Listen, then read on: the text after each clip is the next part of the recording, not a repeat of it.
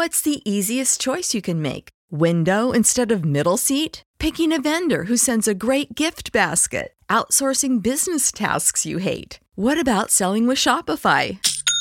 Whether you're selling a little or a lot, Shopify helps you do your thing, however you cha-ching. Shopify is the global commerce platform that helps you sell at every stage of your business. From the launch your online shop stage to the first real life store stage, all the way to the did we just hit a million orders stage. Shopify's there to help you grow. Whether you're selling scented soap or offering outdoor outfits, Shopify helps you sell. Wherever and whatever you're selling, Shopify's got you covered. Sign up for a $1 per month trial period at shopify.com slash try. Go to shopify.com slash try now to grow your business, no matter what stage you're in. Shopify.com slash try.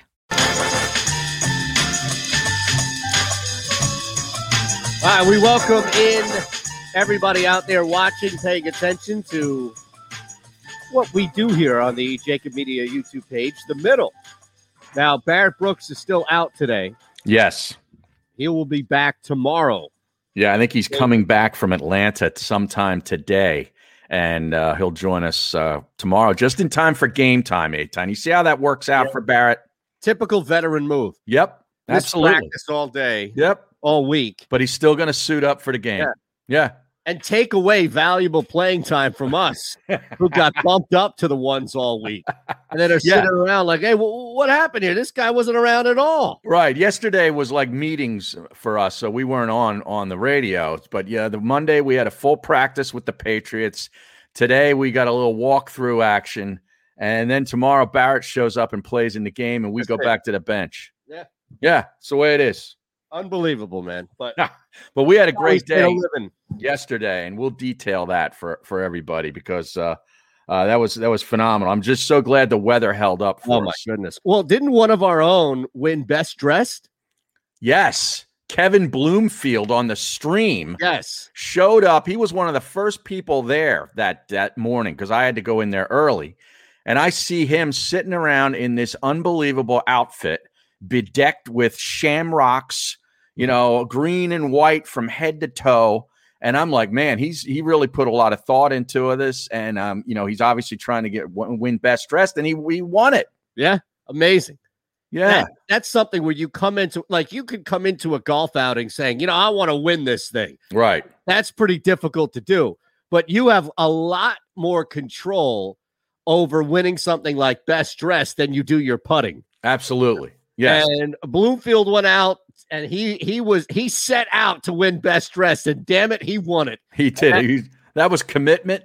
You know, from I'm, I wonder how long he had that outfit in the works for. well, the, here's for the thing though. Harry.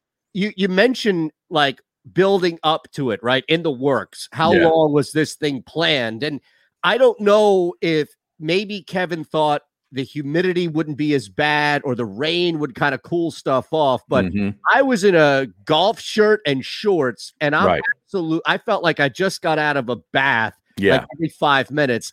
Kevin's outfit was, for correct me if I'm wrong here, at least long pants. oh, he had the slacks. Right? Yeah, Didn't he have long sleeves as well? I, I I think he did, and uh, you know, and he had the white shoes. I mean, you know, Yeah. that- from the hat to head to toe, he was in uniform. I was amazing. Yeah, man. Now, do we know how Kevin shot yesterday? I do not. I mean, does it really matter? Not at all. No. Not at all. I'll tell you, it's probably better than, definitely better than me. So I, I'm not going to say anything. And Yeah. and he looked better than me too.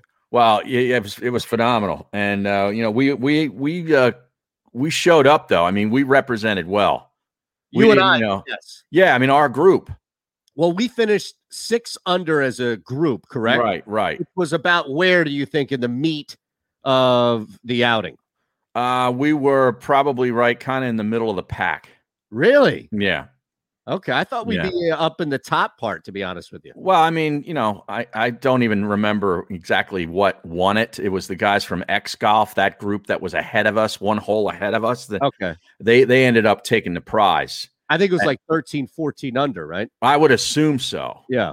but I you know I don't know. I can find that out. I Now, look. think- We did beat the president yes, we did. of iHeartRadio and Jeff Moore. We beat Seriously. that group like a drum. Let's be Seriously. honest. Ser- Yeah. So, so that was nice did we beat our program director in Sean Brace's group? I imagine we did. I believe so. Yeah, because Yeah. they were about one under when we were consistent. Now we had a guy, it was you, myself, my brother-in-law Chris, and we had a guy in Ryan Ryan Worthy is his name. works with the Philadelphia Union. Yes. And Mike, I gotta reach out to Chris Albright and tell him to give this guy a raise. Yeah. Well, I'll tell you what, you're not kidding.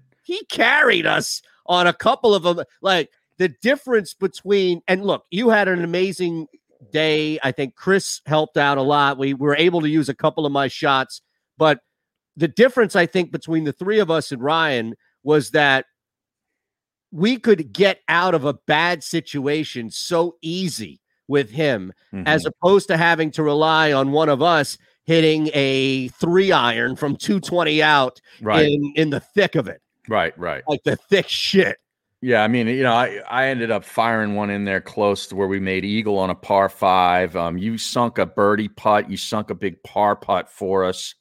Uh, but this guy was unbelievable. I mean, he played college golf at Penn State. He's six foot five. it's really Uh, fun to I mean, right? it really was an unbelievable. I mean, he would hit five irons and stuff, just like meteors up so high. I mean, when you got a guy that can do that, that's uh, that's special. So, and look you know every now and again my brother-in-law hits one you know 290 it just oh yeah, goes straight like that he can when he wasn't on a conference call. I mean, the guy, the, we, I we think we went eight straight holes I where know. he's on a conference call with earbuds in his, and he was walking like you were driving him in the cart, and he was like, "No, I can't do this. I got to walk because he's got to, he's got to be on the phone." because he was outed as as playing golf instead Right. of being on the call Right, he's like that guy in that commercial on Golf Channel all the time. Gets out of the car on a call with his earbuds in, but he's really playing golf. exactly Yeah. exactly right He's, i think he was on a call like handling a call and I hope he sold something. I think so. I think so. Medical stuff. So you Right, only right, one a year. right, It's like hitting a DFS tournament. right. Here's Eytan Shander, Barrett Brooks, and Harry Mayes. All right, we are live now, joined by Sports Map Radio, and just talking a little bit about this fantastic golf outing from iHeartRadio to 1912, where Harry is a member, and Swing it and ding it. Swinging and Ding It was right. the, the main vehicle behind it, right? Correct. Although we, we did see all the other stations there. DAS was Yeah. there, and Right. it was amazing to see. This was this was one of the coolest outings that that I've seen that I've been a part of, and we were hanging out the first couple of minutes, reflecting on that as really one of our own in Kevin Bloomfield, who has been a part of what you and I have been doing even before the middle. Oh yeah, he used to come out and see us at parks all the Yes. time. Yeah, Yes, and uh, we just wanted to give him a shout because he won best dressed. correct. And we got to send a pic of him to Ron Culver because Culver wouldn't even believe us. No, I know. We described the Shamrock outing, and I think he's available, uh, Kevin Bloomfield, in that outfit for parties on around St. Patrick's Day. hey, You know, you know, if if I'm him, maybe you do that. Maybe it's Mhm. like instead of wedding crashers, it's like outing crashers where you Right. hire that guy to show up, and then Kevin comes in with the full Shamrock stuff, and it just adds a little bit of he's like an Irish mascot. yes. that works too. That definitely works too. But a lot going on in sports, though. This, uh, you know, obviously we weren't on yesterday, but there's uh, there's a lot of headlines that we can cover here. We got a couple of good guests coming on today. Yes, we do. Now, wh- what headlines did we miss yesterday? Because I didn't pay attention. I didn't have to work yesterday. so Right. didn't pay attention to anything. Well, Joel Embiid got super maxed. Oh, So if yeah. anybody needs a loan, just go up to Joel Embiid because he is uh, absolutely filthy rich. Tim Tebow got cut yesterday in. Jacksonville. Yes, he did. Um, I'm not sure if that's a bigger story than the on Johnson era with the Philadelphia Eagles has come to an abrupt end as he's been released as well. The running back that they got, uh, I think he was with Detroit. Detroit. last year, and he came from Auburn, had some injury issues, and he was injured for the Birds, and he's now been released. Jalen Hurts apparently, and and Jalen Reagor lit it up yesterday Oh yeah. in the uh, joint practices. The Yeah. wide receiver group showed up for the Eagles, apparently. Well, I saw this is uh, I'll tell you in a second here. We'll be back in 3 on Sports Map Radio. Okay. So I saw on the news came home last night and my wife is there doing stuff with the baby and the news NBC is on in the background. And Mhm. lo and behold, who do I see live down outside training camp? Johnny Clark Yeah, who was at the outing? at yet? the outing yesterday. Yeah. So he must have now he must have got to his destination better than the long driver trying to get to the airport, right? Well, the long driver, Wes Patterson, who was great yesterday, he was a big hit with everybody, gave John Clark a tip on the driving range that apparently really worked for Johnny uh, throughout the outing. He was hitting the ball a lot better, according to what he told me, and it was due to Wes Patterson's tip. But what Wes was tip? was Wes was trying to get to the airport, but he ended Right. up changing his flight okay. because he ended up, uh, I think, meeting someone at the outing. Wink, wink. Is that right? Yes. Do we know who? Well, I, I can describe her, but I don't know her name. Do you know what she does? Is she like with anybody? Well, she was one of the the entourage that was on one of the the holes. She was brought there, you know, as a like Oh, a like PR pretty- firm. She's like with like a, PR firm. Oh, okay. So one of the nice looking young women in like the short shorts. Exactly. Okay. okay. Yes. Nice. So good job out of Wes. Yeah. Well, how old is Wes? Because they look like they were like 20. Wes 21. Wes is probably, you know, late 20s, maybe early Okay. 30s max, right? Well, what was the tip that he gave? That's what I'm really curious. I don't know. We'd have, we'll have to talk that's about we'll have to talk to. John Clark about that some point here soon. We'll have to get him on to talk a little Eagles and stuff, but when, then we can ask him. But I don't know. He just All said he gave him a tip and it worked. I mean, geez. Yeah. You know, we didn't get any tips. hmm Why did he get a tip? Where's West? Wes isn't from here. It's not like no, he lives in Florida. yeah, he, he couldn't pull He- John Clark out of a lineup. He just flies in for games. Seriously.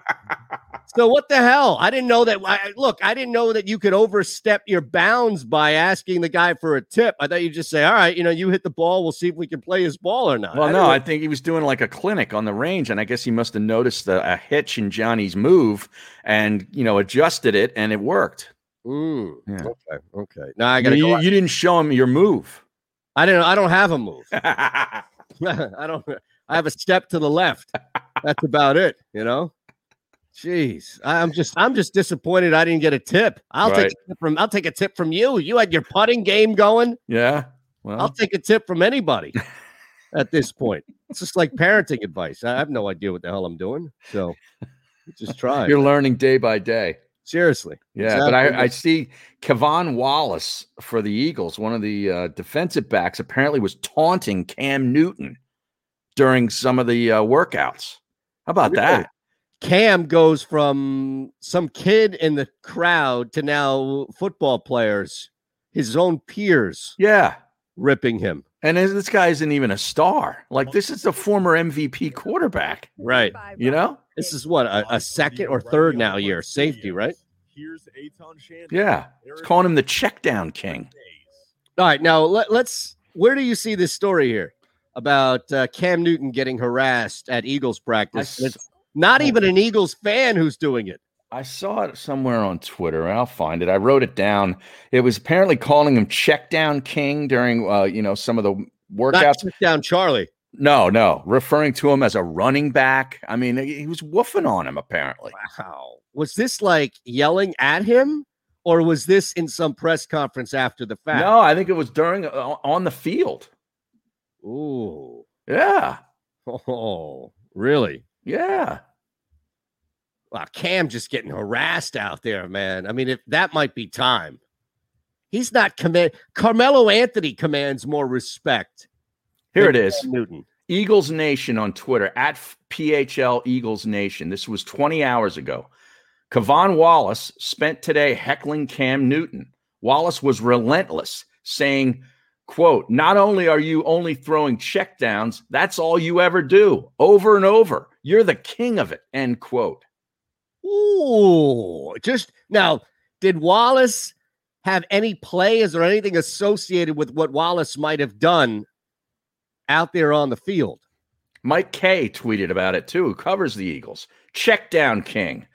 Uh, after he dumped one off to a running back on a seven on seven. The next play, Wallace yells, running back on cue. Newton threw it to White in the flat. Well, he's calling out the play. He's not calling Cam a running back. No, but he called him check down king. Yeah, he's, yeah. The check. That's all you ever do. That's the that's the assault of it right there. Is the check down king element? Yes, Right. I, I concede that point. Right, Right. but it's I thought like maybe he was calling him a running back. Like, man, you're just a run. Like people called Lamar Jackson. Right, right, Lamar's right. a running back. Lamar's a running back. Although Cam really is their best goal line option anyway with the ball, so They got good running backs in New England. they just have a lot of running backs. yeah, You know, like right. they're gonna have to cut two legit guys. You know, Not too legit to quit. no, not too. Although speaking of something similar to that, apparently tag team was performing at the White Sox game yesterday. Is that right? Yes, I saw. It. Yes, Of the of the great Geico commercial. right? correct. Yeah. So they've had a they've had a rena- renaissance, I guess, as a result of that commercial being a huge success. That's right. Look, the Patriots have Damien Harris, Michelle White, Stevenson, and JJ Taylor. Yeah.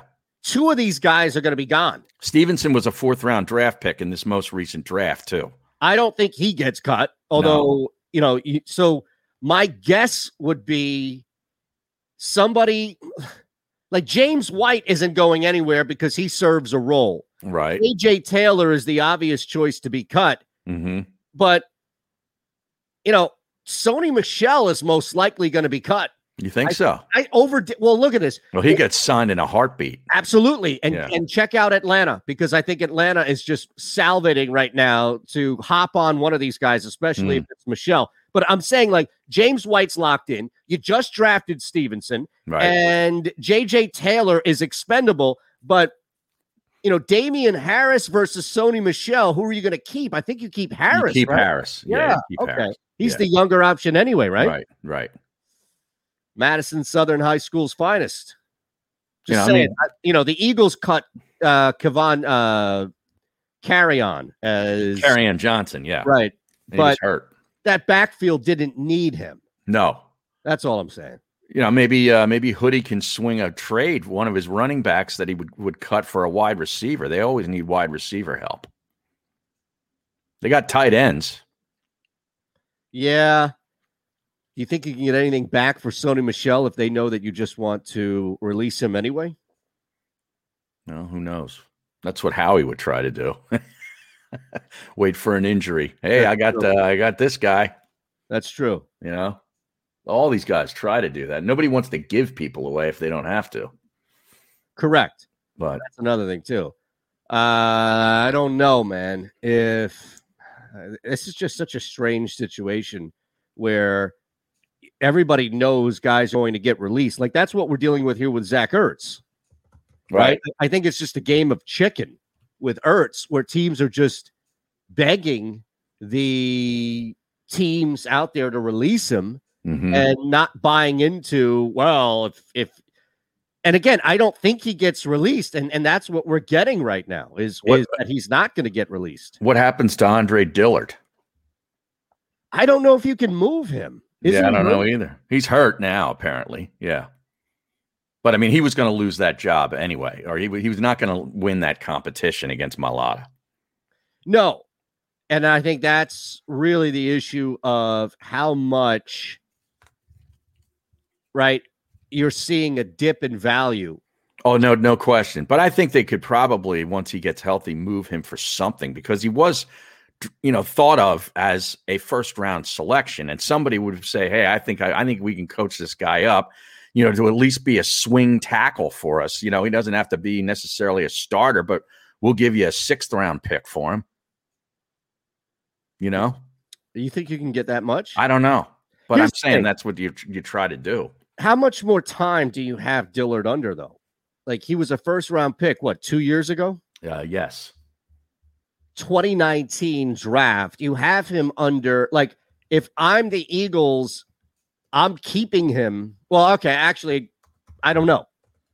Do you keep him until you have to then make a decision because you're not going to pick up the fifth year option on the guy, but you can still keep him under a rookie contract and have him as just a highly drafted backup. yeah.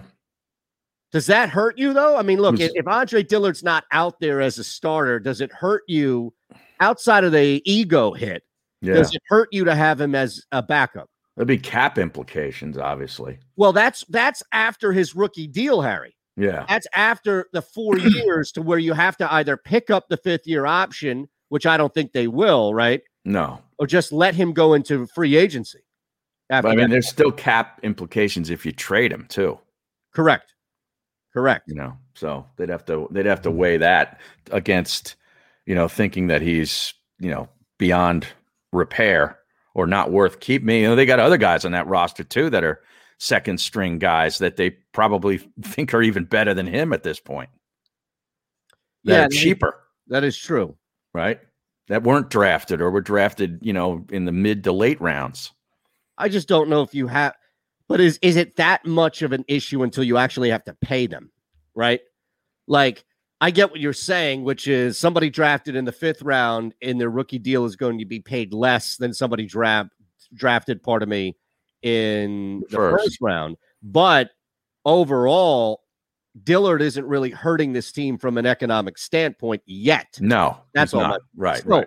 so with that said, how motivated are you just to get rid of his ass for like a sixth, maybe seventh round pick in cash versus, and this is what I'm asking, versus holding on to him as just an overpriced backup? Because he's not overpriced to the point where he's killing you. No, He's overpriced of where you got him to what you're getting back. and yeah, and the disappointment factor of you know Yeah. missing in the first round, Absolutely. which then Howie looks and says, "Yeah, but I hit in the seventh round because the guy who's playing instead of him is a stud." Yep. I'm I'm reading that not only you know is he one of the you know is he the best left tackle option for the Eagles, he could end up playing himself into being one of the best left tackles in football, like this year. Yeah, I, think what's under discussed about that point is just how much a healthy line around him, or really to the right of him, Right, Sam Malo, yeah, Exactly. yeah, And look, Seumalo is going to be the big piece here because we know that Jason Kelce, Brandon Brooks, and Lane Johnson are arguably, when healthy, the best or top five center through right tackle you'll find in the NFL. and don't forget about Landon Dickerson too. Yeah, because they I could mean, plug him in at, at any couple of those spots. let's see. I'm, I'm going to wait and see about Landon. Is that okay? Okay. Look, I don't know what to expect for him, but Wow. could Landon Dickerson upseat Troy Polamalu? Absolutely. Or Troy Polamalu. Jeez. Isaac Seumalo? Absolutely. Yes. He could. Absolutely, he could. And I would have to not he ain't upseating Polamalu, that's for sure. Although Polamalu might be a better blocker right now than Dillard. you never know. Even in retirement, That's what I'm, yes, I'm talking Yeah. about retirement. even with his gold jacket on and his and his bottle of hair, uh, head and shoulders. He'd show up with the jacket. Nah, I don't need pads, man. You know, he's got Yeah. like that soft. Yeah. Nah, I don't need pads, man. I just put somebody on their back, look up at Andre Dillard and say, You're up, Chief. Right. Jeez. Unbelievable, man. Now, did you see um, the Phillies have come on hard times ever since we started to think that they might be interesting for a couple of weeks? Oh yeah, when they beat Yeah. up the Mets, who are also equally as bad. Right, which I said, you know, let's wait and see. They've got my interest. I'm going to watch them against these better teams now that they're playing. They lost to the Diamondbacks. Huh. And Worst team in baseball with a kid who comes off the 10 day IL and just dominates them. Right. And in their last seven days, this is courtesy of Kevin Kincaid on Twitter. He's a content machine, by the way. Well, he's the only guy creating content for Crossing Broad, so I think he needs to justify his existence by putting out a ton of stuff. Well, he does an amazing job. And apparently he was on Birds 365 Today, uh, either today or yesterday. Okay, well, hold hold on a Yeah. second. Hold on a second. Yeah. This is not like uh, Kevin Kincaid is a middle guest versus a Birds 365 guest, but Kincaid isn't an Eagle. Like you don't go to Kincaid for Eagles stuff. You go to him for everything. You go to like like Jeff Kerr. He's like an a la carte guy. Yeah, but that's why he's a, he's best suited for this show. Well, like, I he's agree. He's not an beef is- individual. So your beef is with the with the the brick the brick wall gang. Well, not beef. Like I'm not saying, hey, they stole our guest beef. What I'm saying is that you know Kincaid is a guy you go to for like fluff stuff with the Right. Eagles. You know, Like not- the top 100 people that should Right. ring the bell for the 76ers next Right. year. Right. Not Jody Mack and John McMullen diving deep on the third string cornerback situation with Kevin. That's all I'm saying. No, fair point. It's a fair point. Now, maybe they wanted to lighten it up today. Maybe they just wanted to, you know, Maybe go in a little different direction. It was too heavy X's and O's. They wanted to sort of lighten the mood. Is Yeah. that what you're saying? I think Well, so. maybe. Yeah. I think I can't speak for them. But in the last seven days, the Phillies have 34 hits, which is last in the major leagues. They've scored 17 runs, which is 29th in the major leagues. Their batting average is dead last at 183.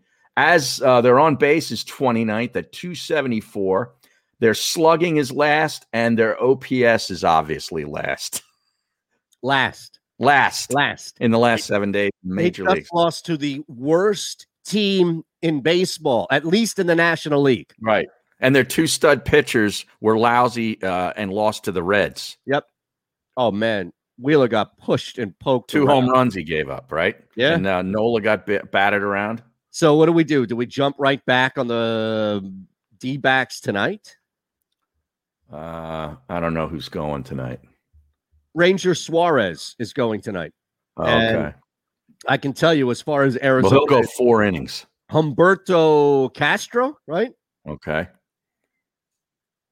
Oh, uh, no, no, no, Castellanos. Is that what it is? Castellano? Yeah, Casta- Yeah. yeah. Castellanos. I, I don't know. Humberto Castellanos is going tonight. If you think I'm remotely dialed in on the Diamondbacks pitching staff, Well, look, you know, it's either he or Suarez tonight, and I think between the two of them, like, can you do a Johnny Miller Suarez yeah, Ranger Suarez? I don't know between this great, by the way. Yeah, he is fantastic. I remember actually, r- real quick, we got to take a break on. It's. John Miller, not Johnny Miller. Yeah, you say was- Johnny Miller, people think uh, the golfer and the broadcaster, former broadcaster. That's what I'm talking about. The former broadcaster, You're talking about John Miller, who did the Giants games and ESPN and also with uh, Joe with Morgan. Joe Morgan. Yes. Yeah, I've heard many people refer to him as Johnny, though. really? Yeah, Ah. absolutely. Not maybe not on an interview. Well, let's bring in Johnny Miller, but I've Right. heard I've heard like I'm trying to think of somebody who like Jay Happ apparently gets really upset when you call him Jay Happ and not J A Happ. Oh yeah, Yeah. so I don't know if it's anything like that. All right, we got to take a quick break uh, across the board here. Coming up, actually, I have a pretty cool Miller story regarding Harry Kalas of all things, but that's another day, another time. Maybe when Dan Schwartzman comes back on the show because he was there for that thing. All right, it is the middle live on the JAKIB Media YouTube page and Sports Map Radio. I get scared sometimes. of a lot of things. Joining in Decisions, the dark. the dark. But I once heard someone say, But as I always say, it's okay to be afraid as long as you face the fear, and keep moving forward. Wherever you are in life, count on the name trusted in insurance for over 80 years. Independence Blue Cross. Ah, the savoring taste of a good bag of beef jerky is so enjoyable at any time of the day, as long as you can find it. Here's what we suggest. Pure Bull Beef Jerky is our answer, and soon it will be yours. Locally produced in the Philadelphia region, this high quality, healthy protein snack is easy to secure. Go to steersnacks.com and you'll see hot garlic, tropical heat, Pure Bull dry rub, and our favorite, Huck and Fod. What's that? Huck and Fod. Go now to steersnacks.com. Welcome to the Wildwoods, the perfect place where you can safely do everything or nothing at all. Catch a wave, take a nap, go for a drive, grab a bite. It's your vacation, and we're doing everything we can to make it a safe one. The Wildwoods. Your vacation, your way. The International Brotherhood of Electrical Workers, Local Union 98, is a proud sponsor of The Labor Show with J. Doc and Krause every Saturday night from 6 to 8 p.m. IBEW Local 98's highly trained and superbly skilled electricians are the best in the business, setting the highest safety standards in the electrical industry. So when you're planning your next industrial, commercial, or residential project, choose an IBEW Local 98 union contractor. Learn more at E IBEW98.org.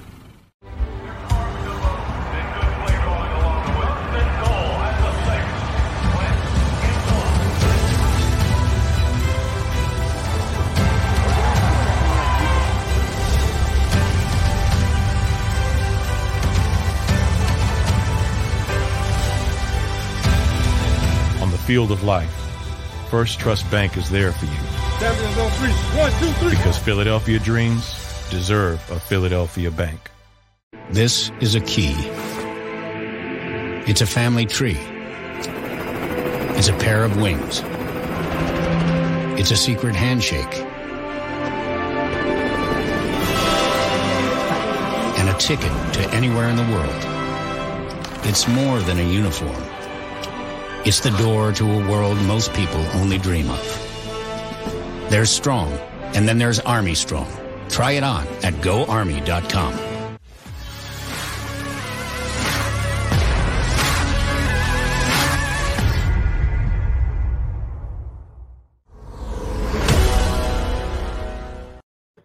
Presented by Rocket Mortgage. Live from the O'Reilly Auto Parts Studios. Here's Eytan Shander, Barrett Brooks, and Harry Mayes. All right. Anything else on Yeah. that? Yeah, go ahead. Well, I saw, I found the picture of Kevin Bloomfield that I'm going to uh, send to Ron Culver and you, and maybe we can pop it up on the on the Yeah, screen. we can pop it on the screen, but what I'd like to see if we can get like because Culver is behind the board down in Houston and he's the radio guy, right? Like Mhm. we have the benefit of having the stream, having the cameras, all visual here. Which right, but I just want him to see it though. well, no, but what I'd like him to do is with the radio mentality that he has to describe it to our radio audience. oh, okay. I see what you're doing. You and I have already seen it. We're using the benefit of video here, so it's easy. Right. All right. Well, I just sent it. And 14 under one. That was the 14 under was the winning score. Okay, so we were eight off. Now I wonder how many people uh, groups were in between 14 under and six under. Well, and you know why we, we were eight under. We should have been or six under. We were should have been seven. At least We chose the wrong tee shot on the 13th hole. I Yeah, was in the middle of the fairway, about 70 yards off the green, and we went with those other guys that went just missed the green, but they were in the rough. right, and it was And- a tough shot all. yes, yeah. small green, tough to hold the green from the rough. No, that's not easy by any means. So- Now, Culver, do you see this picture yet? He's probably not even standing by. no, with- he's probably not. to I his was actually texting you guys like, when do I look at the photo? Like, do you want instant reaction? I have not opened. I got the email. The email has been received. I have not opened uh, the email up yet. Oh, are you Well- watching the stream? How about that? No. Okay. well, no, I mean to be fair, you, you shouldn't have to. You're producing the radio element of it. I, I wouldn't subject you to both, Yeah, I don't on to see- I don't purpose, at least. I don't need to see your faces today. I mean, I have it as one of my tabs. That's all right. That's all right. Does- Does that, does that count? I'm halfway there. Yep. Yeah, That, that counts. The, the tab is open. Uh, I just um have not clicked on it. Well, it's up there now for everybody to see. Yeah. Roll to see. He did not have a long sleeve shirt on, so we were wrong about that. Those are fantastic pants. Yeah, those pants are great. But he said he was sweating his you know what off. Yeah, do you think it's reversible? Like if he if he Mm. uh, folded them inside out, would the right leg all of a sudden be white and the left leg be green? Ooh, that's a great question. Good point. It matches up perfectly. Yeah. Now I had my transfusions shirt on. Yes, which apparently other people did as well. Yeah, that was like there were three of them there. If I'd have known that, I'd have worn a different shirt. What's that, Ron? I was wondering, was it pineapple? No, it, no, it looked more. no, like they're little uh, cocktail glasses with uh, you know the purple beverage Purple. inside. yeah, not the purple drank. No, no, no, totally different. totally different. There's a big difference in that. Yes. No, that's that's a hell of an outfit there. No, by. That- and that- I- it looks to me that there are there are not many who can pull that one off. No, I think that's a pretty good. He kind of has the face for it, doesn't he? He does. Yeah. He- and he's in radio. No, no, No. no. He's just a uh, he's a, a a listener and a degenerate fellow degenerate like us. Ah, yes. Yes. They they need to be there. well, we need them there. That's Yes. it. There's a big difference, right? But no, I just ama- uh oh. Tyree Jackson has fractured bone in his back. I'm reading this Ah. from Zach Berman. He won't require surgery, but it will take eight to ten weeks to recover, Harry. Uh, well, they they'll put him on IR and they'll get him on that. Uh, you can bring guys back at a certain time late in the year. That's probably what happens. Yeah, he's being redshirted according to Mike Kaye Yeah. Okay. Well, I'm I'm sorry to hear that because I wanted to see him play tomorrow night. Yes, you did. Now, was that going to impact how much you'll watch tomorrow night? Yes, absolutely. Yes. I will watch less. I think you will. No, that was not me on the right. That was our local iHeart president, Jeff Moore, AKA Moose. Moose from Yes. Singing and Ding It. Right. Correct. How did anyone confuse that with you? I don't know, but Yeah, I I'll know. take it because Jeff looks much better than me as a whole. So I'll take it. Jeff has a nice tan. Yep. Yeah.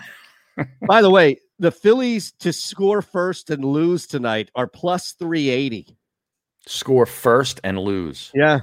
Well, that's a good. That's pretty good value, huh? I like that. I Yeah. like that a lot. D backs to score first and lose are plus 475. Didn't they score first last night? I think Harper hit a home run to the That's right. pool last night in the third inning. Correct. Another solo job. Yep. Yeah. I think you are 100% accurate here. So that changes everything for me as well now. Yeah. You don't have to take anything else in that game then. Yeah, I think that's the best. Boy, Ranger Suarez tonight versus Humberto Castellanos. Mm-hmm. And I'm just trying to see. I mean, if there, is there anything here? This guy's thrown 15 innings. This is a bullpen start, right? Am I missing anything? Basically, yeah. Yeah. He hasn't stretched out much. 15 innings in eight games, one start. He's closed two games out. So this is a bullpen arm here. Ranger Suarez isn't expected to go long either. No, he'll probably go four innings max. if he can make it. Yeah. four innings. Right. So, you know, this total, everybody's going to jump on this total. That's probably what we should look at as well. The total is at nine and a half. Now it's juiced to the under. hmm So they're begging you to go over nine and a half on this because of the two pitchers. Right. But aren't we more concerned just about how bad the offenses are? Yeah, exactly. I mean, that might mitigate uh, the lack of, you know, a, a good arm to go deep in a game. Now the bullpens, you know, Phillies bullpen, they can give up runs to anybody. All right, I got a theory here. All right, let's let's stretch this theory out in the break. We'll be back in three. Well, we have a guest coming up, Rob. yes, we do. right? That's correct. Rob Robbie E will join us.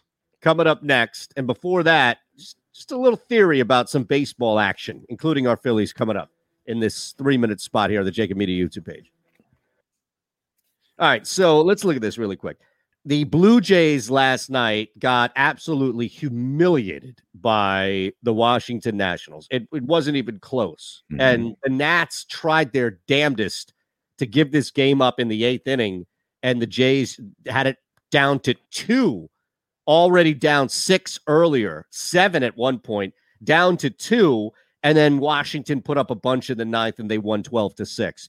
Point being is that I don't see Washington handling their business again. This is a pretty big letdown opportunity for a bad baseball team in Washington. So the Jays are minus 167 on the money line tonight in Washington, right? Mm, okay. Now, let's take that and see how high we can go for the Philadelphia Phillies alternative total. So, for example, if I went under 10 and a half alongside the Jays, we've got a parlay here that pays out plus 158.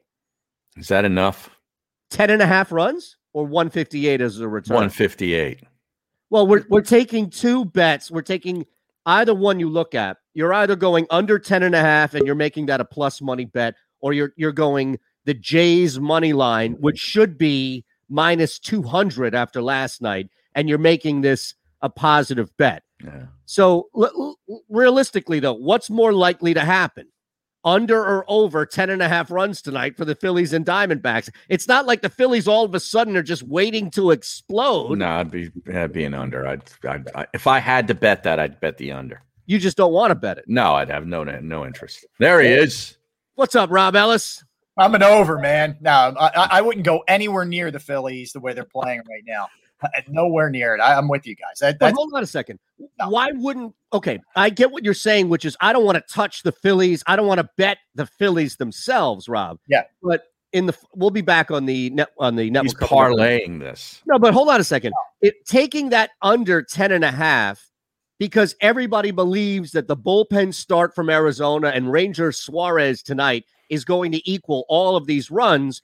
But where are they going to come from? Like I, I'm very, I don't know about under nine and a half, but under 10 and a half, I'm really confident that that can stay under that. I don't see this explosion from the Phillies that Harry's worried about. Um, no, I don't either. I mean, we we fall into this trap with the Phillies all the time, whether it's betting or just talking about the team. We look at the schedule or we look at the starting pitcher and we say "I- I- it's gravy. It's not gravy because they're not a good team, right? I mean, good teams beat mediocre to bad teams. The Phillies are a mediocre or even a slightly less version of a mediocre team, which means it's not a given when they play the Pirates. Not a given when they play Right. the Diamondbacks. Not a given when it's a bullpen game. So all these things come into play. I mean, law of averages would tell you eventually they can't collectively slump like this continually, but One sec, Rob. Sorry. yeah. Radio Network. Presented by Rocket Mortgage. Live from the O'Reilly Auto Parts Studios. Here's Eytan Shander, Barrett Brooks, and Harry Mayes. Well, I tell you, the old TV producer just took right over there for Rob Ellis. I'm And telling you, he hears the pro. music. He hears me say one second, and the yeah comes, and then that's it. Yep. Like you have no, you have no. Barrett still can't get it. Your No, old no. TV partner still can't get it right. Nope. Oh, okay, okay, uh, oh, okay, okay, okay. We, we have to cut him off on a like multiple times per day. Yeah, I, I, I, I used to. It, it was my my. It was layout, layout, which means just shut the. You know what up, man? Yeah, Barrett. Good luck. Good luck trying to try to stop that steam train. Oh, this is the guy that would be in Barkann's ear for the entire Daily News live show, telling him what to say. Right. I, I'm not going to go that far, but yeah, I, I produced the show for a long time, man. It was it was a it was fun, man. That's Yeah. back when yeah there was actual live programming on that. I show. know. Yeah. I know. Well, that that's amazing though. Is is to be able to produce a show while doing a show. Mhm. right? Well, you don't have to say verbatim in in Barkann's ear, right? It's not like uh, I don't know what the better example would be, but yeah, I mean, you're still technically doing a show, so that by the time you're in front of the camera, it's probably just like, man, I should have been doing this years ago. It did. If I had one, well, look, there's a lot of things you look back, I think, during your career, and you're like, uh, if I would have done this, I would have done that. But the one thing I would have done, I would have made the transition from behind the scenes to in, to in front of the camera a little bit sooner. But yeah, Mhm. I, I mean, it was it helped me a lot. The experience that I had that many years producing, I think, made me a lot better in terms of understanding pace and flow of a show, whether it was Mhm. TV or radio. So I, it did it did aid me a lot for sure. Well, Well, go ahead. No, but I mean, anytime that you know there was a big statistical nugget that was dropped on that show, this is the guy who provided it. Let's just put it that way. Yeah, I mean, I was a very um, TV producing and, and radio producing are two different animals, right? Right. radio producing, it's yeah, you're providing some nuggets here and there, but TV, it's a constant flow, it's a constant timing thing. Radio is a lot more loose. Like there's advantages and disadvantages to both, Mhm. but you're you got to really be like on everything, everything the director's doing, everything your graphics people are doing, everything your audio people are doing, calling for this, calling for that. I need this piece of video. You got to be anticipating 10 steps ahead that the discussion may go here. So I better have this piece of B roll, which is video, Right. like all those things. Did you ever produce live sports like no, games? I I worked on uh, live broadcast, but I was never actually the producer. Like I would do a bunch of different things, uh, you know, helping out with graphics, helping out with stats. I used to. And one of my real fun jobs way back in the day. I didn't do it a ton, but I used to keep track of balls and strikes during the TV broadcast for ha- when it was Harry and Harry Kalas. Wow. And the crew. Yeah, which it sounds like a little job, but you got to really be paying attention to a Sure. game because every ball, every ball that's swung at or fouled or missed is a strike. And if you mess that up, man, those guys are not happy. So I have to Right. say- and Yeah. Harry would sit there. He'd have he'd have a heater going, man. Right. Robbie, what do we got, man? You know, I get stuff during the break, and it was fun, man. It was, it That's was awesome. a fun job. Yeah. That's amazing, man.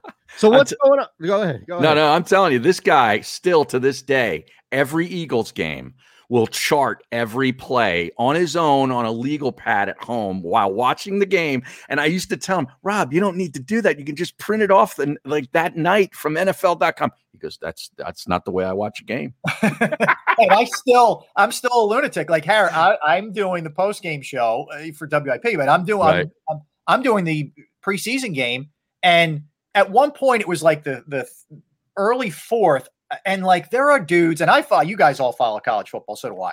But Right. guys I've never heard of in my life, and I'm like, what am what am I doing? Like, what? How did this happen?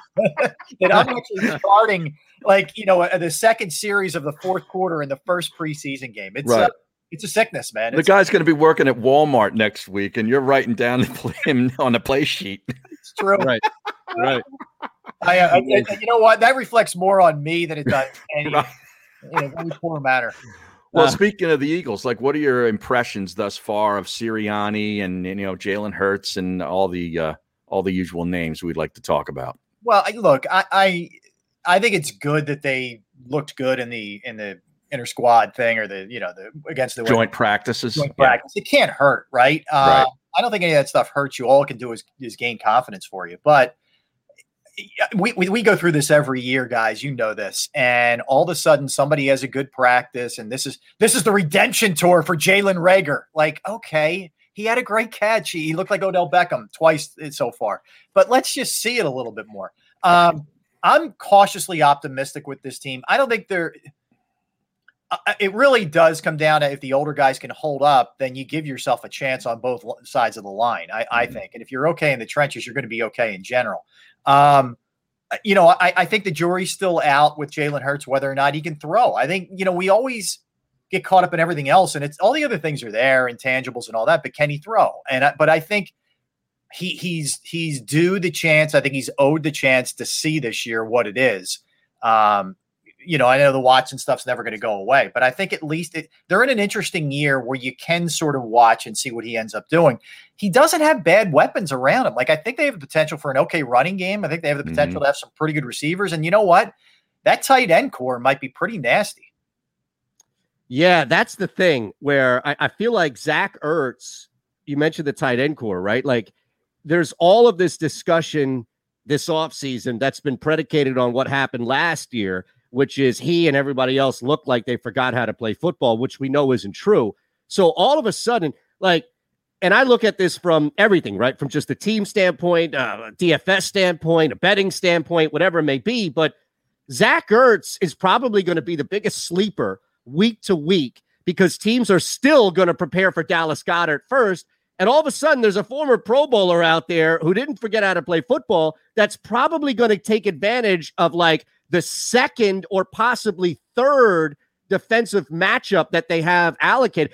My point being, Rob, is that I don't think teams are game planning Zach Ertz this year. And I think Ertz is a perfect opportunity to take advantage of that. No, anytime you're right. I mean, I think about it from this standpoint. He's got like a perfect combination of walk year versus I want to stick it to the organization and show them because they should have ripped up my contract long ago. Like he's got a he's got like two boulders on his shoulder, feeling kind of older. Uh, all right, now that was oh, nice. all right, Bruce, man for man. Now, Yeah. so but no, I, it, it's really I, I I'm I'm in agreement with you. I'm like, and I'm still I'm not one who's hundred percent committed to Goedert yet. Like, I need to see it for an entire season. I need to stay stay healthy. I need you to consistently catch the ball. But for a you, you know what quarterback's best friend in addition to the running game is having that that safety valve there for a tight end, and he's got two r- pretty good ones, man. hmm No, but you're right though. Everybody's gone crazy over you know Jalen's uh, catches yesterday, uh, like they were again with Quez Watkins last week in the game where you saw that blazing speed. But you're starting to, you know, without getting crazy, you're right. Like if you put you put them with DeVonta Smith on the field, I mean that's that's some we just aren't used to that here, having dynamic wide receivers, multiple guys on the field at once. Yeah, and I really get the impression this coach and this coaching staff will play to strengths. It's not going to be this is what we do, square peg round hole. Like I think he's Mm-hmm. going to do whatever he has to do to emphasize and to be able to, you know, just just consistently move the ball down the field, move the chains. I do believe that. Like I get the impression from Sirianni, it's crazy early, right? But we get so caught up in some of the other stuff with the rock paper scissors and the t-shirts and all and that the youth of the staff. Yeah. attacking sleep. Yeah. But I think I really do get the the sense that they're good teachers. And I think the emphasis on fundamentals was something that, that had to be done considering the way last year went and how sloppy this team got. So Yeah. I, I think that's going to be key too. Like I don't think this team's going to shoot itself in the foot a ton. No, I just don't know what to expect around this team.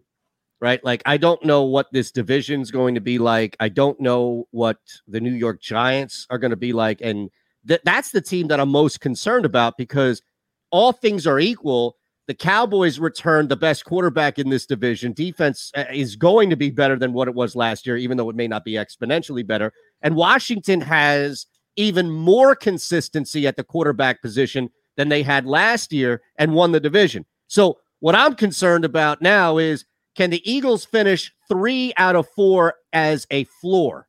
Like, that's my floor for this Eagles team, which is just beat the Giants. And look, I, I think if that's the case and they look like they're better than last year, it's something to build on. It's not something to go crazy about and call for people's jobs. Yeah, I'm with you. I mean, think about just put it in perspective for a minute. They they won four games last year. They win eight. They're doubling their win total. They're still a team that's under 500, right? Mm-hmm. But like that would be looked at as oh, you know, they, they could in this division. No, I mean that's a hell of a step for a first year head coach and basically a first year quarterback. To me, that coming away from this season thinking Sirianni can coach and Jalen Hurts is a legitimate quarterback is way more important than putting a, a- any number on a, on a win loss total for me.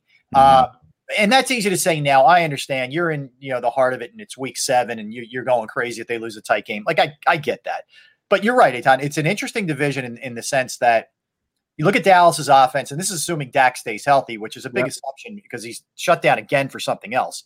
But what I what would concern me with them is there's tons of firepower. It looks like Zeke woke up and he lost some pounds and, and whatever.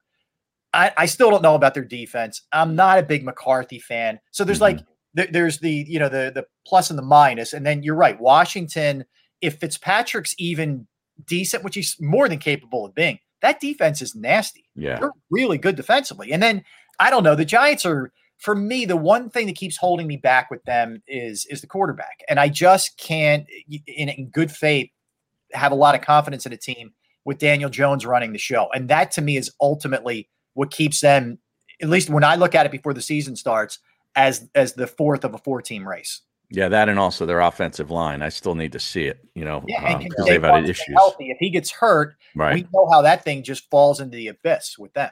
Can we also, Rob, come you know through the end of this season and say, "Hey, I feel pretty good about Sirianni and his ability ability to coach and teach, but we don't think that the quarterback is the answer, and we got to retrench and use those draft picks or make a move for a Deshaun Watson type." We could also have that too, right? Yeah, you could, and and that would be a weird dynamic because the team would probably be really bad, and you're still Mhm. coming away from it saying the coach is good. But that's a distinct possibility. Harry, I think this is really a trial run for Hurts, and I, Mhm. I, I honestly, I don't think four games was enough. I think you're in a spot where it, it it's just way too hot to get near Deshaun Watson right now. I think the prudent thing is to just let it play out a little bit. Let the, the civil stuff, if there's any criminal stuff, if there's going to be a suspension handed down, let Houston wear all that. Right. And then try and make your move after that. And look, if somebody else wants to really gamble and grab them up this year and give up a king's ransom, all right, so be it. But Right. I, I got to let that play a little bit right now. I guess they're convening a grand jury right now, right? Yeah. Right. Well, well, there's uh, basically from what I've read, there are, and it's not technicalities so much, but it's there is legalities where at least room to hit Watson for something that is under the guise or, or under the legality, if you will, of human trafficking. And Mm. that is now Wow. hu- now look. This is well, that that revolves flying a masseuse to him, right? And- Correct. Yeah. Okay. and and then having somebody who would essentially be imprisoned in the moment Mm. in order to then and again this is all allegedly this is what the prosecution is looking to do. But even if a grand jury is convened we've all watched enough law and order to know that that doesn't mean there's guilt or anything along those lines. But the backstory of it is now and actually you know what? Let's do this in the break real quick. We'll, we'll be back in three on sports map radio. Rob ellis hanging out with us on the JAKIB Media youtube page as well. So what what do you think the value is right now? Because Uh, I, I can't imagine, Rob, that he's worth the same on the open market as he would be pre-allegations, right? Yeah, you you can get him at a discount rate right now. Like I don't think it takes three ones and whatever else we're hearing, someone who's going to contribute right away. You can get him. You can get him in the discount rack right now. But do you really want that? I mean, you really want to bring mm-hmm. that into your organization right now? Let you have to go beyond above and beyond vetting this properly. And the, but the problem is, even if you do that, you can't anticipate what's going to happen with the league what you can't anticipate what's going to happen with the law. Like you might think you know, but you don't know. Could there be more civil suits coming? Like this isn't Michael Vick did what he did, did his time, promising to be a better person coming in. It's it's apples and oranges. Like they are willing to give a second chance. Yes, I get that comp, but the mm-hmm. the other comp doesn't fly for me with Vick. It, it's a way different situation. This stuff is all up in the air right now. Right. don't know. And the other thing is, you guys know this. Like Goodell doesn't need any court of law to tell him anything. No. and he can just Mhm. say you're you're whacked for the year. Right. And you want to give up three ones and have this guy just sitting on ice with all kinds of stuff hanging over his head for a year? I wouldn't. Well, and they don't have the three ones right now. That- Right. That's another issue. You know, the whole Carson Wentz thing. We we were thinking two weeks ago or whenever it happened, like, oh, there goes the third first round pick. Yes. Now we're starting to, you know, hear things that he might be ready for week one along with Quenton Nelson. So that's back in play. Yeah, I and the but I'll tell you the one thing I when I saw him out there and oh no no uh, cast or anything, I'm saying to myself, didn't we see this before where this guy rushes himself back and then it it, you know it causes the ripple effect? I would just worry about that a little bit. Maybe this thing was no big deal and and they got that old break out of there and it's all good. It seems like he's probably going to be ready for the first game, but you know with him, man, you're holding Yeah. your breath every week. Right. Well, that's the thing. Even Yeah. if he's back, there's a good chance based on his career that he's going to be hurt again. Yeah, yeah. It's it's a look, man. It, it's it's an, a headache that Eagles fans don't have to deal with anymore. But if you're a Colts fan, I mean, maybe you're better off not knowing some of this stuff. Ignorance is bliss. But he, yeah, he's an accident waiting to happen. I mean, it's constantly holding your breath with Carson.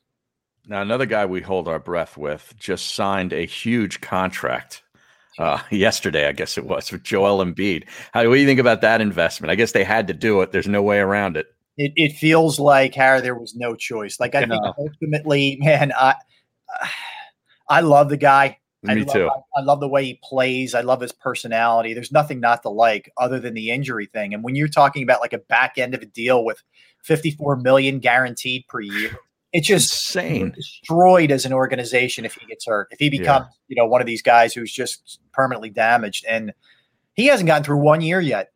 You know, Mhm. one real full year. Now, I mean, part of last year was he's dragging around the, the bad knee and he's getting no help from Simmons. So there was a lot of things coming into play. But man, it, it's a massive risk, and it's one you almost have to take if you're an organization with the way this thing is set up with the with the CBA. Right. You have to do it, or else he's going to end up walking. But Well, What's the alternative, really? Right? you don't have one. And it- the other thing is, like, if Simmons at this point was great, I, I'm not saying you would you would not feel the same pressure to get this deal done, but you, I mean, you may just and B might be the last man standing from the whole process thing and, and holding this whole thing afloat right now. So you all he had so much leverage in this, Mhm. and he didn't even do it with an agent. How about that? I mean, Right. that's unbelievable. But good for Joel. Well, that's the thing, though, is there really isn't anybody else that is on this team that's going to make a shot for the MVP. Like, think about this.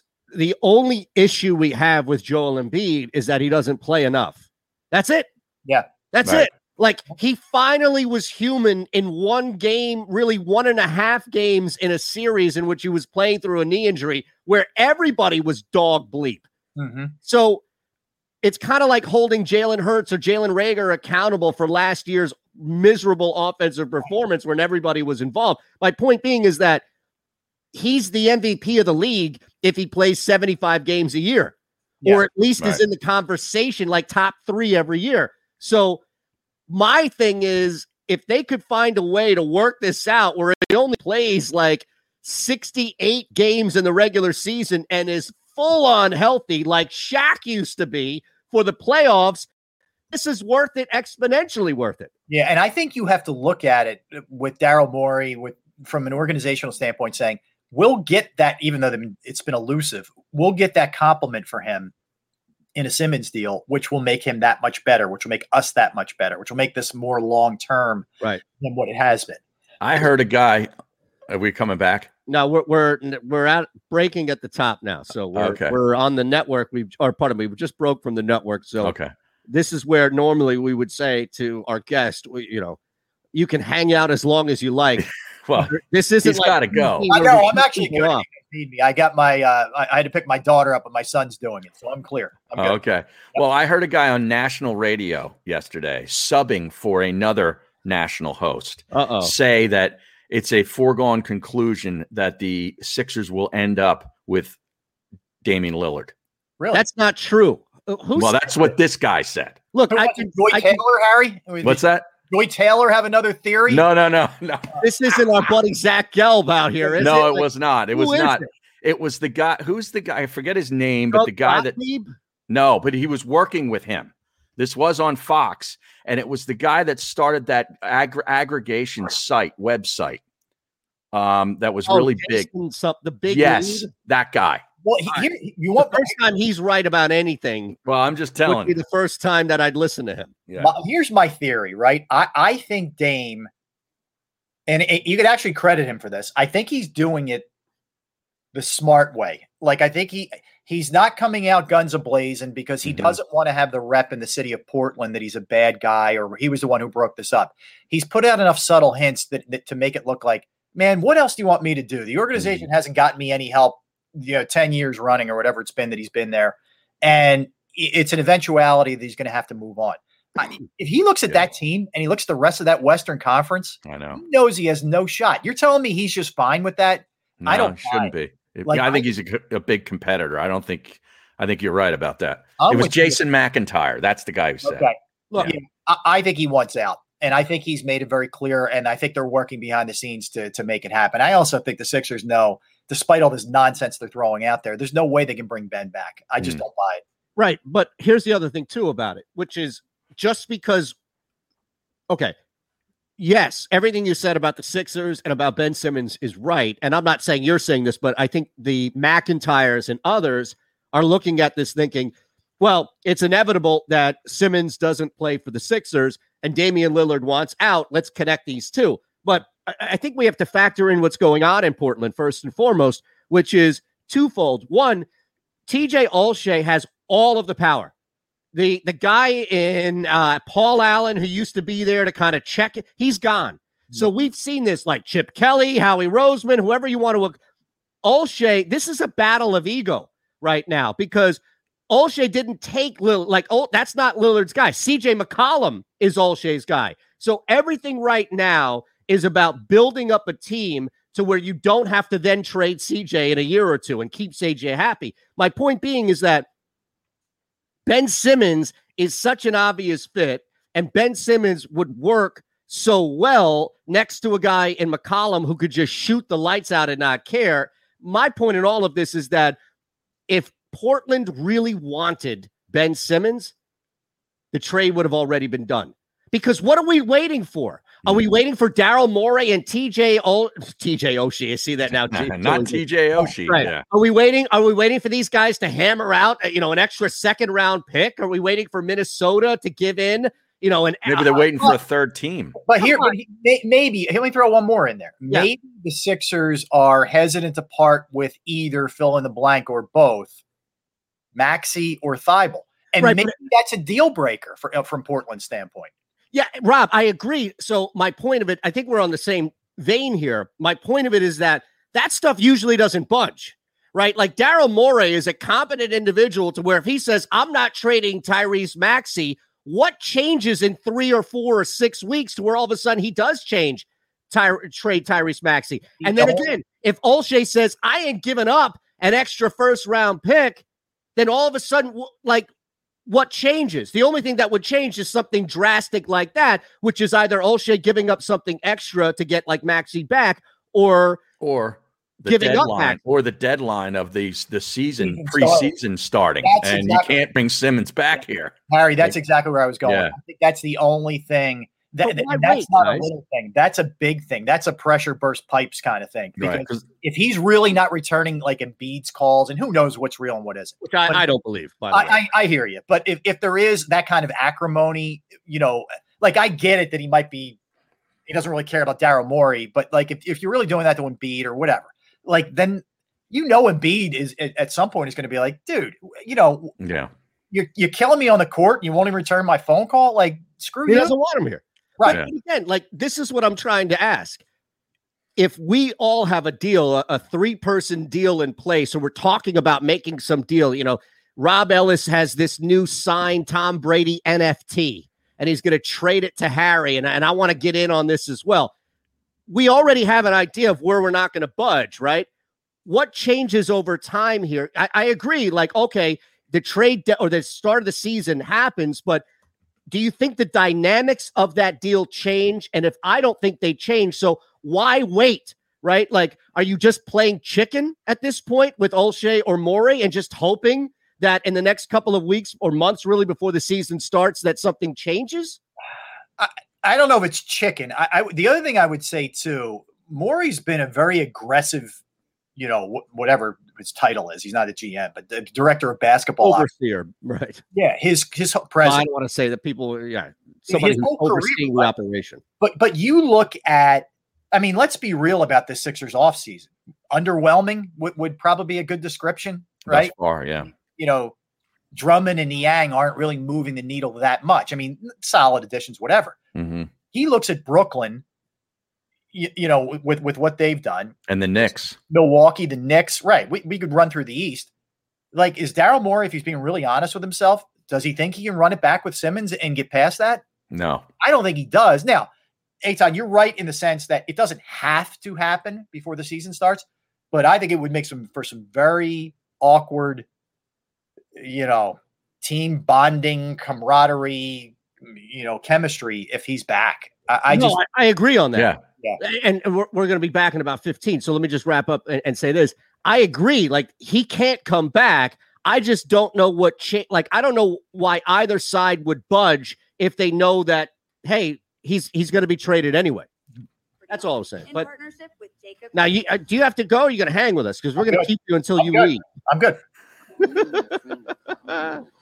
The Middle Sports Network on the SportsMap Radio Network. Presented by Rocket Mortgage. Home loans that fit your life.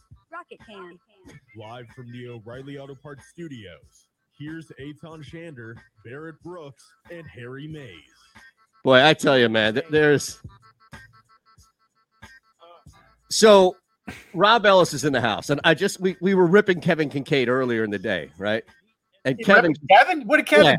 Yeah. well, he's just he's No, you ripped Kevin. My- I didn't rip Kevin Kevin. was my producer at Channel Three. Yeah. oh yeah, when Oh, I I- did uh, weekend sports there. I called him a content machine. And then Right. Eytan went on this whole diatribe because he found out that he was on Birds 365 and he was saying what t- type of a guest he was. And he's not. on you, is that what it is? He's like a fluff no, no, guest. no, no. I made I made sure to explicitly say this was not a jealousy thing about stealing guests. It was like, all right, you're you're closer to bringing on a comedian to talk about his thoughts or her thoughts about the season than you are an insider Wow. with Kincaid on on a show specific to Birds. You realize this is going to get back to him and he's never going to return my texts anymore. Harry's, Well, Harry fine. just lost a guest. Yeah. Right. Well, he you know he comes on my shows too outside. Oh, yeah. Well, he's not coming on coming on him anymore. But I- Nathan, I you have laugh- 75 shows that you need to book, so I wouldn't be Right. that is true. I can't keep biting people's hands. Yeah. But it's hilarious because as a lot of you locally know, Rob Ellis not only when does the show return, by the way, on CBS? Odds on. the Sunday Eagles fir- the, the first uh, NFL Sunday it starts. So Okay. Yeah, that will be on odds on uh, on CBS three eight thirty a.m. And you will be doing the Eagles post game show, correct, on WIP this year, I on will. top of other shifts. And, and yeah, Eagles post game show on WIP and uh in the fifth quarter. Yeah, both. Nice. So I laugh because your uh, coworkers over there, and Joe and John, I, I guess, are taking the, the week off or whatever it may be, and somebody is like incessantly tweeting Kevin Kincaid, Radio Wars question. Is there a switch at the midday show? Joe and John have been out the past two days. It's like you, you know, you can't get away from this stuff. Yeah, you guys remember you take a day off, you get tweeted. Everybody "Rob, did thinks you got fired." Did Yeah. they fire you?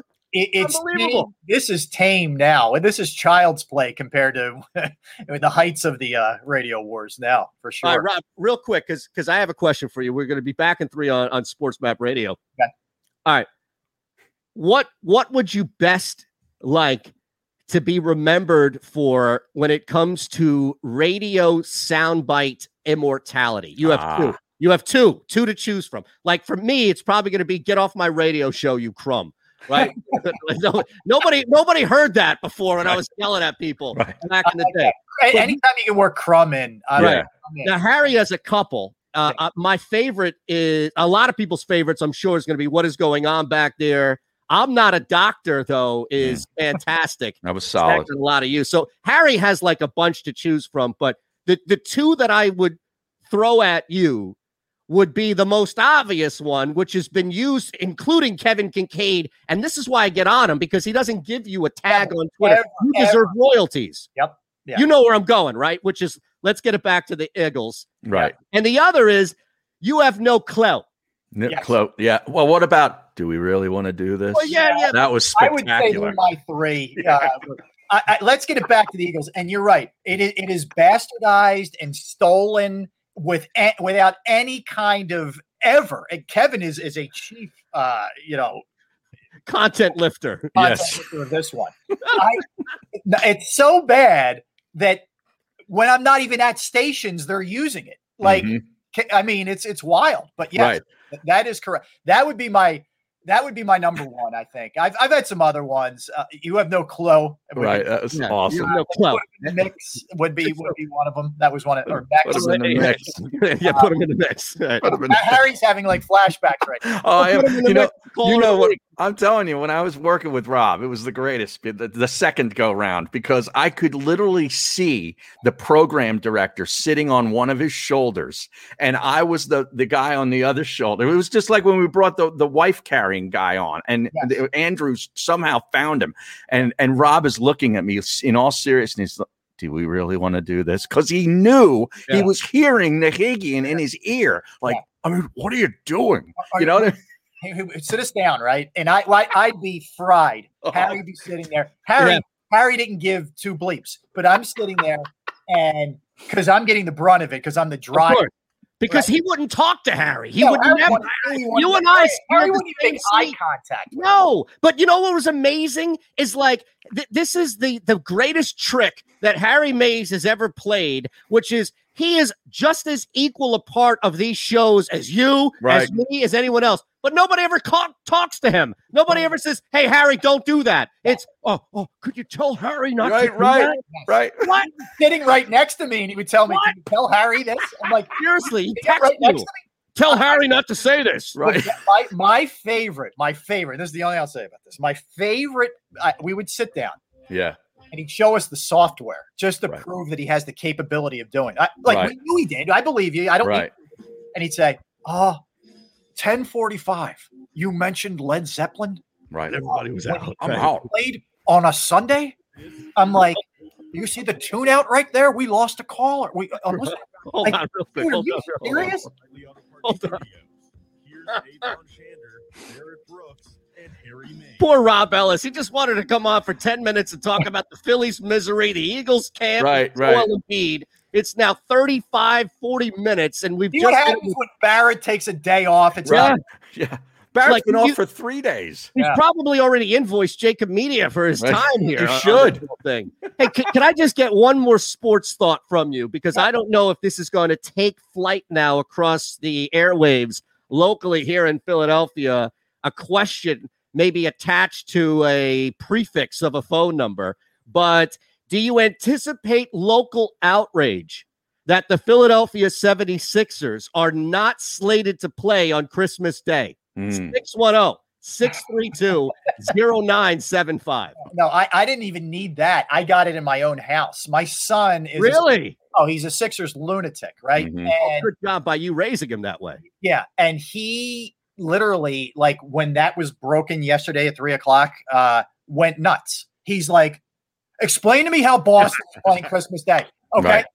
Not, we, you know, we beat them last year. We beat them up. They don't have anybody of interest. Danny Ainge is out. He sucked. Uh, uh, Brad Stevens, and he he went on a 15 minute minute diatribe. He raises a, a good point though. That's the one. Like I said Yeah. to him, Bobby, I get New York. It's the Knicks. It's you know blah blah blah. And box Trae Young going back against Young them. Yeah. going back. Yeah, all of that makes every other game you can justify. Uh, You can't justify the Celtics. I'm sorry. That And should, who, who are they playing? The Celtics.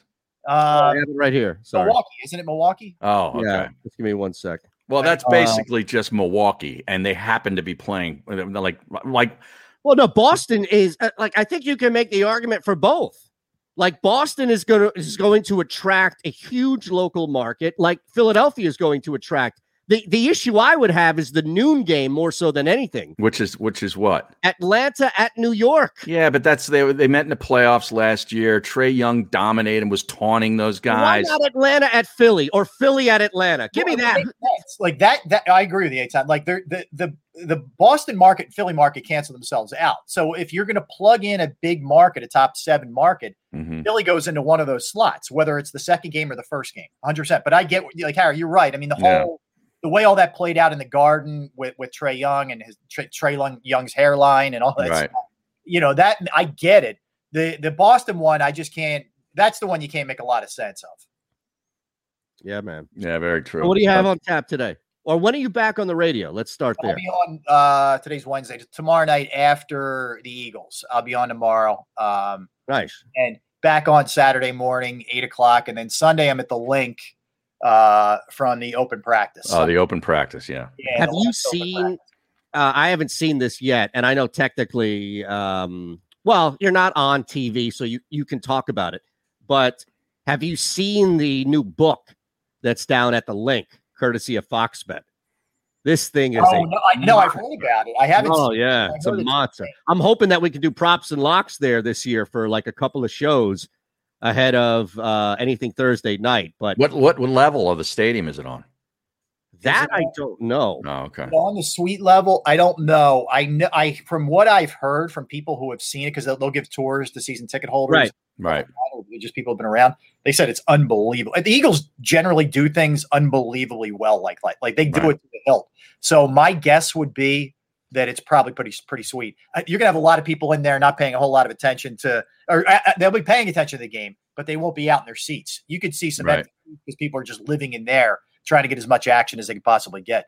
so what's the future then the future would be because you're right and and there's always this pendulum that swings where it's like oh my goodness now we're encouraging people they're still in the stadium they're still buying tickets so it's not like they're losing money but it's like oh my goodness now we're encouraging people to move away from the game i imagine that there's probably going to be i don't know how far away are we from having every seat to where there's like a mini monitor to Mhm. where you can keep an eye. I mean, look, basically it's your phone because you can get on the app.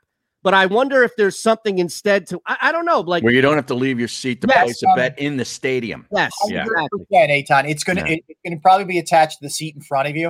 Um, Yeah, like an airplane. yeah, Right. That's what it's gonna be. Either either above it or right into it. You'll have a thicker seat, which you're gonna figure out with with you know the space and whatnot. But 100 percent that's coming, and that that'll be within the next five years. Yeah, I agree, Yeah. I, I don't think it's going to be much longer than that. You're right. Do you have the convenience of your phone? Of course, but that that's just an added little attractive. Hey, you got you got Yep. your own you know tablet right there. Maybe, maybe that'll only be available in certain sections, like to be able to do that, to make those sections maybe more, you know, Expensive. sought after and expensive. Yeah, Yeah, I, I think so. Or, or Yeah. maybe I don't know what you do. Do you not? Do you do out of town games off of that, where you, you because you want people to pay attention to the? I don't. I don't know. Mhm. I, I think all No, that's, road games. That's a great point. Like Yeah. open that thing up for road games, Yeah. right? Ah, you need instantaneous. What's happening? I, I want to bet the Dallas Giants game, you know, boom, I have the ability to do that where there might be a little bit of a delay, whether it's my phone or whatever, and you have the immediacy of that. Right. Now, uh, n- different topic. I hate them, but they're out. And the preseason football polls in college. Any thoughts on the the poll that came out just the other day? It's all the usual suspects, right? Yeah. I mean, with, with a couple exceptions. I think what, what Matt Campbell's done at Iowa State is Yeah. nothing short of remarkable, right? And that They got a good quarterback and a good running back returning. They're going to be good. I'll give you one more. It's going to be interesting with Iowa State. Anthony Becht's son, Rocco Becht. I, I. I, I'm telling Rocco Becht. you, he's, That gonna- is he's a senior in high school this year. Uh-huh. unbelievable. Watch out for that kid. He's going to Iowa State. Oh, he is. Okay. Okay. So how about that? I'll give you Iowa State. Ah, in- it's amazing. It's This exciting. is, this is Monsignor Bonner, though, connection, though. with correct. the- you are correct, sir. Right. You got a little text ahead of time and say, hey, can you promote I my didn't, kid I didn't even on give? Anthony a heads up. I'm just you know, whatever. But uh, Coastal Carolina being ranked. I, I'll tell you the team that I think is- Liberty should have been ranked. Come on, let's be honest. They, they have a first round quarterback to be drafted, and uh, I agree with you. Coastal being ranked, no issue there. I, I personally think Liberty should be ranked. That's all. I'm saying. I, think Arizona State's going to fall hard. I do too. And my the jury's still out for me with Oklahoma's defense. Uh, Hmm. I know what Rattler's capable of doing. The the uh, the one other thing that I think is going to be really interesting if he has enough help around him. I'm a big Sam Howell fan of North Carolina. He's my favorite quarterback coming out this year. Mm-hmm. So I'm going to keep a pretty close eye on them and what they they do. Yeah. What you're seeing is the classic reload from a lot of these the, the upper echelons. It's it's really no surprise up top. Um, you know, and, and I, I I see some teams that I think are it's mostly on rep, like Notre Dame. They lost a lot with Book Yeah. and a couple other players. And I look, I know that Kelly's a good recruiter and they will reload, but I think the jury's out on Notre Dame a little bit. For the most part, though, I didn't disagree with a lot of the top five or seven. So here's one to take a look at. Actually, there are two teams to take a look at ahead of time, in my opinion. Here, one is just because of their conference and their schedule. I think Cincinnati, starting at eight, is a good number to where they can incrementally move up and have a legit shot at making the playoffs this year. The other team, and it's twofold here. They the Ducks are sitting at 11 and they have a legit shot at going into Columbus week 2 and taking advantage of an Ohio State team that has a brand new quarterback and I know most of their fourth string quarterbacks are better than 90% of college football but you catch Ohio State early at the right time that Pac 12 is winnable for the Ducks. All of a sudden, at 11, they're plus 650 to make the playoffs, plus 5,000 to win the title. If they beat Ohio State week two, that's the best outside, what, six or seven team you can find to make the playoffs. Now, again, they have to go in and beat Ohio State, but those are the two that, that I think, because all the, you're right. A lot of times we see, oh, yeah, look who's locked in top four, top five. Nobody, eight through 15, has a shot to make it. Those would be the two that I would look at outside of the ones that you mentioned. I like it. I I like it. Does Oregon, Wow. off the top of your head, anybody else besides Ohio State out of conference tough? If that's the case, if they because I I think they can handle themselves pretty easily in the in the Pac-12. So I Wow. think it'd be a team to really look at. Eight's on bullish on a Pac-12 squad. I like it.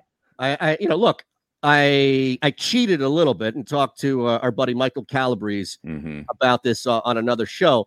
Out of conference, no. I mean, you, you're pretty much locked in. Fresno State is where you open up with. You're at Ohio State, then Stony Brook, and then it's you know Arizona, Stanford, Cal, Mm-hmm. Oregon. You've got Colorado, Washington State, Oregon State at the end, and Yeah, then that's- U- that's Utah before Oregon State.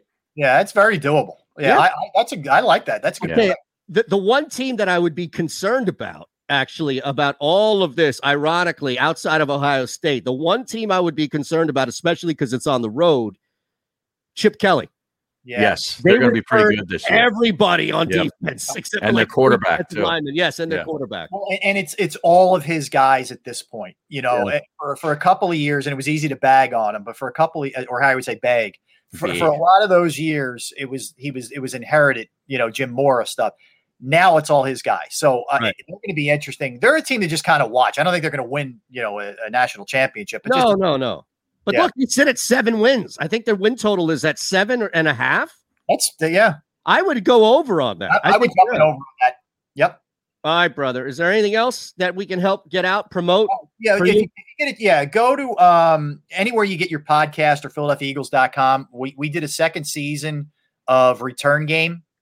Uh it, it- it's called it's called Birds, Boys, and Bad Blood. It's basically nine ten episodes of the history of the Eagles and Cowboys rivalry. Oh it- wow. it has some heavy hitters in it. Uh, not the people who played, coaches, but also stars from the Philadelphia area talking about their, you know, their their history with the Cowboys. Some really good stuff in there. Uh, myself, D Gun are the Mhm. hosts. Uh, Oh, it's great. really really well done. So if you get a chance, you know, you're driving home or driving driving to work, it's it's a nice little uh, nice little commuter for you. Birds, boys, and bad blood. Yeah, Eagles oh. Cowboys rivalry. It's called it's Return Game Season Two. This is the second season we've done. So Nice. appreciate it. Fantastic. No, Rob, we appreciate you, man. As always. Anytime, anytime. Love hanging with you guys. All right, brother. Thanks, Rob. Enjoy Thank you, it. guys. That's Rob Ellis at Rob underscore Ellis. All right, we got to take a break across the board here. We're back in three on the JAKIB Media YouTube page and Sports Map Radio. If you missed any of today's show on the JAKIB I get scared sometimes. Of a lot of things. Joining in Decisions, the dark. the dark. But I once heard someone say, But as I always say, it's okay to be afraid as long as you face the fear, and keep moving forward. Wherever you are in life, count on the name trusted in insurance for over 80 years. Independence Blue Cross. Ah, the savoring taste of a good bag of beef jerky is so enjoyable at any time of the day, as long as you can find it. Here's what we suggest. Pure Bull beef jerky is our answer, and soon it will be yours. Locally produced in the Philadelphia region, this high quality, healthy protein snack is easy to secure. Go to steersnacks.com and you'll see hot garlic, tropical heat, Pure Bull dry rub, and our favorite, Huck and Fod. What's that? Huck and Fod. Go now to steersnacks.com. Welcome to the Wildwoods, the perfect place where you can safely do everything or nothing at all. Catch a wave, take a nap, go for a drive, grab a bite. It's your vacation, and we're doing everything we can to make it a safe one. The Wildwoods. Your vacation, your way. The International Brotherhood of Electrical Workers, Local Union 98, is a proud sponsor of The Labor Show with J. Doc and Krause every Saturday night from 6 to 8 p.m. IBEW Local 98's highly trained and superbly skilled electricians are the best in the business, setting the highest safety standards in the electrical industry. So when you're planning your next industrial, commercial, or residential project, choose an IBEW Local 98 union contractor. Learn more at E ibew98.org.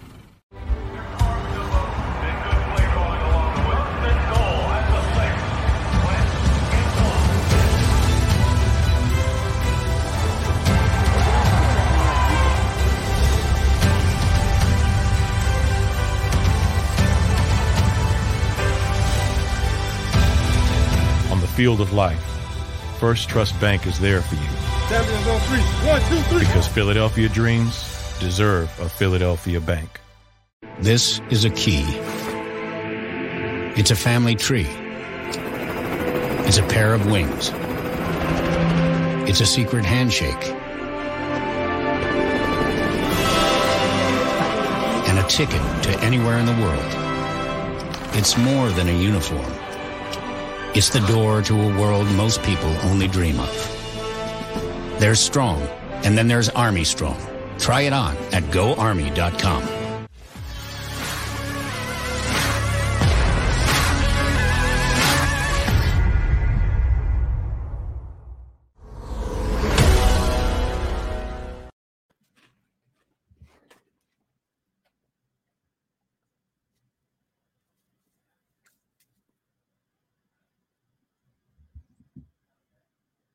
Look at the stream here. Joey B, very active. Liberty and Coastal Carolina, the ACC in a few years. I don't see that happening. Um, what else we got here? Uh, Oh man, People weighing in on Robbie E's quotes. Yeah, how much does your wife weigh? Was that was that was mine actually. That was mine. That was during the wife carrying interview. Our program director hated it. But by the way, the program director checked in on Twitter today during the show. Is that right? Yeah, there was a, a tweet put up by the podcast account, Swing It and Ding It, of a picture of because one of the prizes was this like 60 some odd, 70 some odd uh, inch TV screen uh, that we gave away. And the guy who won it was driving down the Schuylkill Expressway going home from the outing. And thank goodness he had a convertible car because there's no way it would have fit in Oh my goodness. car. So the, the top was down and the TV box is sitting in there, and somebody snapped a picture of it, got it to us, and we put it up on Twitter. And I, you know, retweeted the tweet with a quote saying, quite a haul, H A U L. The old program director sees that tweet and goes, not Hall and Oates, Har. Oh man. Now, don't you have to put Hall and Oates like H O U L and Oates? Well, I don't know if there's a rule on that, but he's he Okay. did not Uh, do he he said the band Hall and Oates. We don't need a ruling on that. Uh, No. we get a ruling on that. No, I thought it was, I thought that was pretty funny. That's great, by the way. That's hilarious. We should get him on. You know, what's he doing? I'd he won't come on. Promote the hell out of his station. I mean, what the hell? Yeah, right, He could confirm all this stuff that we keep talking about. right. Right. That's all I'm saying. I- you want me to text him? I'll try to get him on. Why not? Well, I, we have another guest coming on, so it wouldn't be today. No, not today. Probably have to be like Monday because Friday is going to be all recap of the game. Yeah, right, right. Well, we have Mark McMillan too on Friday. Oh, correct. Correct. It, it can't be more than just that either. Right. No, good call on that. Okay. All right. So yeah, we'll have All to right. to get him on Monday. And how about Brace getting out of doing his show yesterday? Well, he's the boss. I know. So he he just pins it on slash Joe Tanzi. And look, don't let John Jansen fool you. He's a mini me.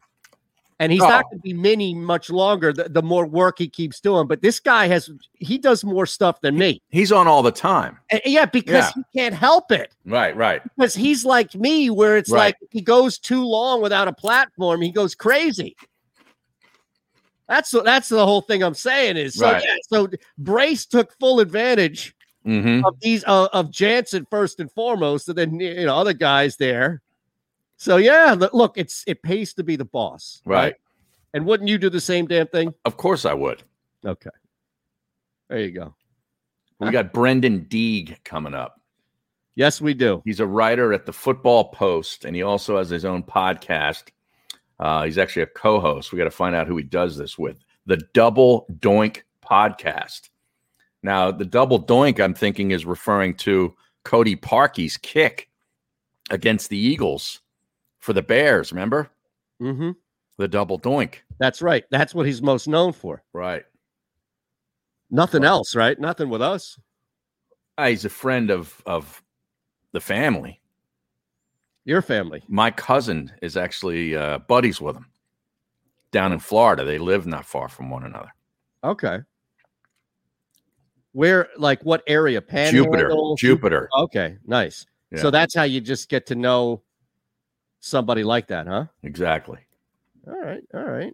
Carlos Do asking for a JAKIB Media shirt, Harry. He'll represent it in I Tennessee. I don't have any JAKIB Media T-shirts. Yeah, and what part of Tennessee you're repping down there? We want to make sure that it's an area we want to be repped. Right. You know, Not where Nick Kale lives. No, no, I don't know where he lives, but it Nashville. It's not Brentwood, I can tell you that. Well, yeah, I No. knew Nashville, but like what areas around it? If he's out there playing the Hermitage every other day, then maybe I don't know. He is playing her. That's where he plays. Is he a member there? I, it's a public place, but I, I guess they do still have membership. Yeah, that, that's what I'm saying. Like, I think a lot of people have been grandfathered in, Hmm. and you do have membership. Like, like a lot of those places down there have Preferred tee times. Yeah, Yeah. exactly right. Where you know golf now or something can't get you in Right. ahead of that. Okay, just checking to see where he is if he's out there playing good golf. It's hard to find bad golf courses down there, though. I'll say. Now, that. one of those tracks because they got two courses there. One of them has Zoysia fairways. Is that just a what type of grass is that? Like it's a what- very heavy grass that is like it's almost like hitting off a mat. really? So Mm. does the ball grab? You don't get much roll. Um, I don't. I mean, I don't know about roll, but it's a very firm. It's a very firm grass to hit balls on. Let's just put it that way. I'd like So to try it. What's the I've never diff- played it. like? What's the difference you'll feel when you hit a ball? Well, the ball sits up. Oh, okay, got it. Like the ball's not going to, you know, drop down like Bermuda, where you get like Yeah, yeah, you yeah, I see ball- So that's what it is. It's like those fake grass driving range oh, mats. Oh, kinda. Sit up at the top. yeah, I, I get the feeling that it's similar to that. Okay. Now where is Yeah. this place? The Hermitage, one of the courses there. They have two. Okay. I didn't realize that there was a second course Yeah. specifically groomed that way as opposed to the other one. No, they've got two. They're named. They they, they name the presidential, I think, and one- I forget what the other one is. Okay. Saw a great tweet about calls, by the way. Each month, this guy's listening to this is from Why Not Mikey P. Each month, I'm listening to fill in the blank station. The amount of calls is out of hand. I Oh, yeah? never stop calls, but please stop letting the clowns on who say, "quote buddy," quote I was at the game. Mm-hmm. Don't know the difference between using seen and saw. Men over fifty still saying ain't. Mm. Well, I'd say just stop listening. Jake Arrieta tonight, right? In Colorado. Really? Is that right? He got signed again? Oh yeah, he Who definitely signed him? Yes. The the Rockies signed him? No, I believe it was San Diego who signed him, right? Oh, really? Wow. Yes. So he's pitching tonight against Carlos Gonzalez. Oh, Chichi Gonzalez, pardon me. Chichi Hmm. Gonzalez going up against Jake Arrieta. Oh man. Oh, man. Now what's this total already? Yeah, what, what is the total? 14. It's Whoa. 14. Look, the, the Rockies hit when they're at home because Yeah. everybody hits when they're at home. The Padres play in, in such a pitcher friendly park. Their numbers are always going to be a little off. They did win 7 3 Colorado last night. Colorado. Boy, this is a Padres victory and an under, I think. Mm. And Tatis, of course, is back. Yeah, I mean, everybody want look, Chichi Gonzalez is brutal. Jake Arrieta is worse. Yes. So, I mean, boy, this game is at 310 today. This is a nice little matinee action here. Is it uh, also humid out there? Hot and humid? It doesn't get humid out there, does it? Uh, it doesn't matter. The ball's going to fly anyway. Yeah. So it, it wouldn't change much, I think, in that I regard. can, I can tell by the way you're talking about it. You're tempted to take the over. no, I, I'm actually tempted to go under on this. Really? It's juice to the under. Contrarian play. 14. No, it's juice to the under. 14. Yeah, but most people betting that game will take the over. let's see let's see maybe maybe we have the market in here for padres rockies right now only about 6000 tickets in so this is far from a market that is set all right 58% of 6200 tickets are on the under making up Hmm. 94% of the money so far now look Wow. that changed drastically with 4000 more tickets coming in Wow. I think you may have to go over here. That's a lot of money right there on the under, right? Wow. Nearly take 100% of the tickets' money is on the under. You don't think that you, contrarian would be over, right? Well, yeah, I guess so, but I'd, I'd still take over. Let's do it. I'm in. Let's do it. I'm going to go over 14. I wonder if I can get San Diego and over 14. That would be the play here, right? Mm-hmm. Because I believe Arrieta's ERA is 6.88. Padres year. and over 13 and a half is plus 190. There you go. He had 20 starts with the Cubs. No, he's terrible. Only gave him 86 innings. Terrible. Oh, Um, I wonder here. Just trying to figure this thing out. 21 home runs he's allowed in 86 innings.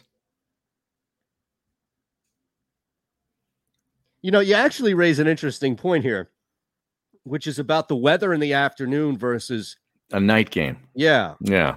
I would imagine that it's going to be a little more humid now than it would be at night. You could find that, you know, their days and nights, you know, how the, you can research that. It's 84 degrees right now. Joey B can tell us. He lives out there. Yeah, I'm just trying to figure out what specific. I need the hour by hour in Denver. Hmm. All right, here it is. This game starts at three o'clock Mm-hmm.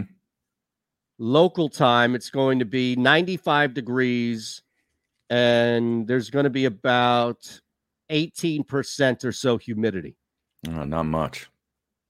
But the wind, the wind is the difference. The wind is half. It's it's like closer to half of the wind at three o'clock than it is when it picks up much Well, more. which way the wind is blowing too. That's you know, that like like Wrigley Field. Sometimes it blows in.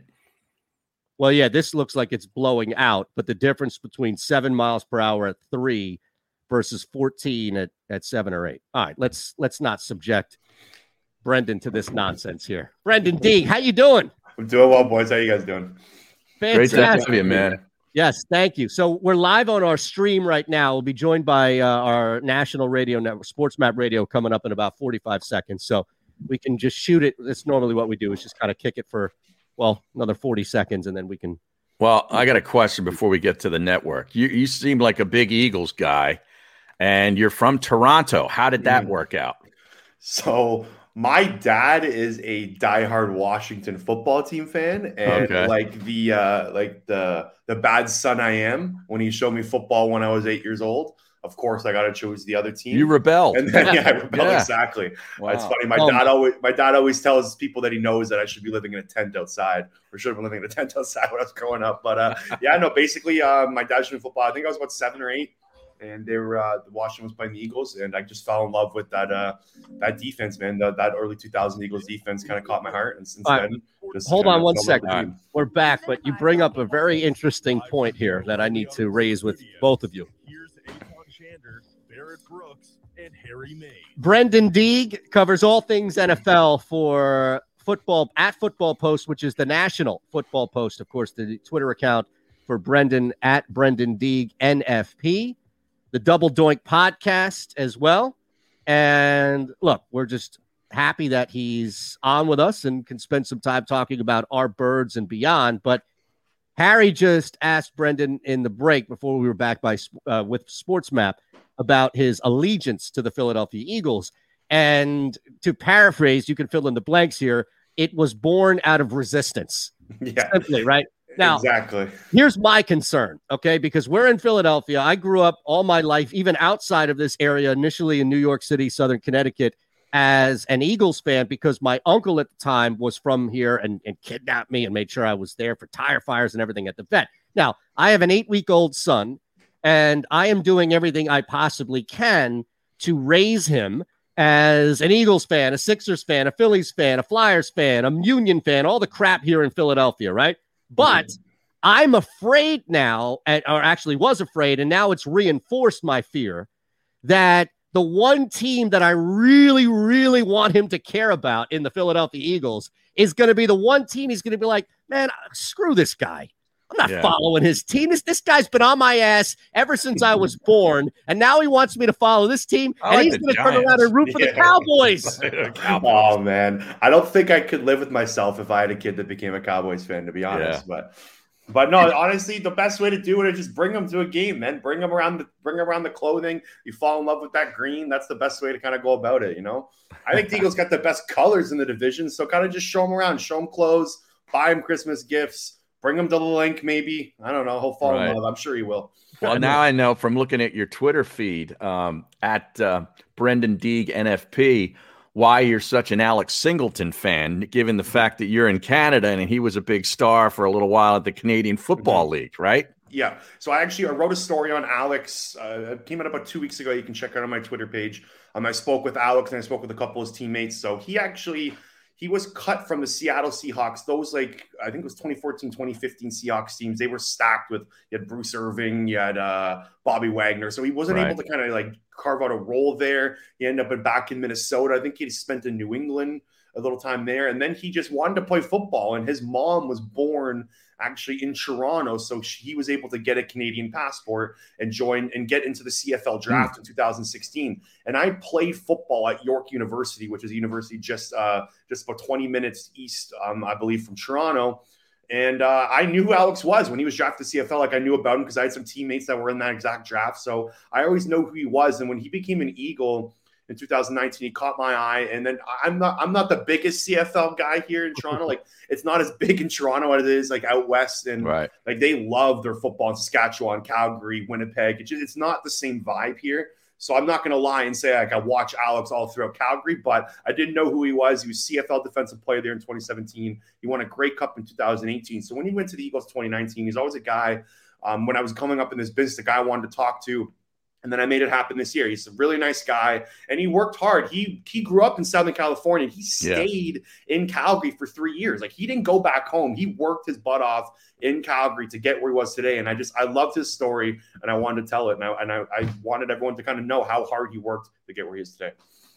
Yeah, we had him on. Remember, Mhm. Harry? Yep. Right uh, around When he first got acquired by the Yes, Eagles. Yeah. Yes, and you could just tell. And look, it, it- he's not alone. He's not an individual in the league, but you could just tell that everything that we were talking about was was born out of him consuming the game mm-hmm. and not only having a passion for it, but wanting to get better. And I think a lot of it is, as you know, you cover this league. A lot of a lot of the NFL is that right, mm-hmm. where if you get past that top four to five percent of superstars and maybe the next six percent of stars, you have so many Alex Singletons out there. But the reality is they don't get their stories told because Exactly. they're usually dwarfed by those star the superstars. No, exactly. And look, this is a guy that like in 2019 he barely made the roster, and Yeah. now he is the starting linebacker. He's a and lead- he tackling was a leading machine. tackler. Yeah, Yeah. he was 15th in the NFL in tackles last year, and he led the Eagles in tackles, and he only started at 10 games. So like he, I, he's 27. I'm sure like he's probably got a couple years left in his prime. But this is a guy that for to keep an eye on this year, and he's he had a great preseason game week one. He was all over the field. So and he had, he had COVID basically right after I talked to him. He ended up getting diagnosed with COVID, which kind of held him back during training camp. But it doesn't look like he's missed a beat at all. All right, what's your take on on the quarterback situation here? They've obviously got two first round picks, possibly three next year, depending on the whole Carson Wentz situation, which Mm-hmm. now looks a little bit more optimistic. Do you think Jalen Hurts is the guy? Do you hope he ends up being the guy, or w- would you rather uh, draft somebody next year, or maybe trade it all for Deshaun Watson when he gets cleared, if he does? Well, I think the best case scenario for the Eagles as a franchise is he is the guy because then you can build around him with the, all the draft capital that you've that you've gotten this offseason. Is he going to be the guy? I, I, I don't I don't I know it's a bad answer, but I don't know. Like he- no mm-hmm. one really knows, right? He's only played four games in the NFL, and I said it when I said it before last year. that He should have put him in a couple games earlier. They let Wentz hang around too long. If you put him in a few games earlier, maybe you would have known what you had in Hurts. Like you only played him four games, you don't know what you have in the guy. And look, his four games wasn't great. Like he had the Cardinals game last year, which was awesome, but a lot of it was rushing. Like he hasn't been, he hasn't shown his kind of a passing ability. And I did the NFC East. We did our NFC East preview on our podcast yesterday, so I kind of dove into this division and dove more into kind of the stats on Jalen Hurts from last year. So the Eagles as an offense last year finished 28th in DVOA. Football Outsiders has a metric called DVOA, which kind of just ranks offense, defenses, and, te- and total teams. Eagles offense was 28th as a team, 31st with Wentz, 21st with Hurts. So they were a little better with Jalen Hurts at the helm. Mm. And there's a stat that I really liked that uh, kind of intrigued, two stats that intrigued me if you want to kind of ride the Hurts train and kind of make you feel better about him. There's a stat that Next Gen Stats put, so ESPN's uh, stat generator. It's called expected completion percentage. So what that Mhm. means is it kind of rates how hard, difficult your throws are, how far your throws are, how much separation the wide receivers have gotten. So basically, it kind of puts everything together, cuts all the fat, and how hard was difficult was his throw. Jalen Hurts was drops 40 factored into that real quick. drops are factored into Okay, it as well. Yeah. So I didn't mean Jalen to jump in. Just curious. yeah, no, you're, you're correct. Drops are factored into it. So he was 41st out of 41 quarterbacks last year in expected completion percentage. That means all his throws are very, very difficult. That Yeah. means all the throws that he was making were not easy. That means Doug Pederson in the offensive scheme was not good. They were not scheming open throws to him. They were not giving him the best opportunity to succeed. So that's a that's a that's a positive. So that means Nick Sirianni, of course, he's a wide receiver guy. He's been he's been uh, pushing his narrative out that he's going to make it easier on the quarterback, get the wide receivers open. And another stat is Jalen Hurts had the second highest yards per attempt in the NFL last year at 9.5. So he's not, he's not worried about throwing the ball downfield. He's okay with uh, throwing the ball deep. Again, those two stats are finicky, but I, I think I think there is something there. But the other thing is too, I don't think the Eagles are going to be very patient with him at all. Like I think if he goes, if they go seven and ten this year, I don't think Howie and and Jeffrey Lurie are going to wait to pull the trigger on the quarterback. They're not patient guys with that position. They love the quarterback position, and if there's a guy out there that they think that is better than Jalen Hurts, they'll go and get him. I don't really know what kind of the tipping point is. Like it doesn't seem like Howie and Lurie are even very pumped up about him this year, No. right? Like he's not even Yeah. in any of like the marketing material. I don't know if I you know. noticed this. Like he's nowhere to be found around the Lincoln Financial. Field. Right. So You know what the most? Oh, I'm sorry. no, keep going. I'm done. The most disappointing part to follow up to your point there at the end is that even in relation to reporters asking about Deshaun Watson at one point, Aaron Rodgers, They've never shut it down. yes, Yeah. it's ne- it's never. And you know what? Even if you get the prototypical half-ass, we don't like to talk about it. You don't even have it at the end. Like, mm-hmm. here's what I'm asking for, Brendan, from Howie Roseman and and company, is not just we don't talk about anybody under contract, but we don't talk about any anybody under contract, and Jalen Hurts is our guy. Right. I don't think you could find anybody saying that in No. relation to a No no one's saying it. No one's saying it. Which No. is disheartening because you, me, Mayes, and the stream all know that Joe Flacco, outside of an injury to Jalen Hurts, ain't starting week one. No, but that's the thing. You brought him up. Joe Flacco is the only guy that I've heard really say that Jalen Hurts is Yeah, the guy. He's true. Basically right there. he's You're correct. basically now you know saying like, yeah, Jalen Jalen's the number one guy.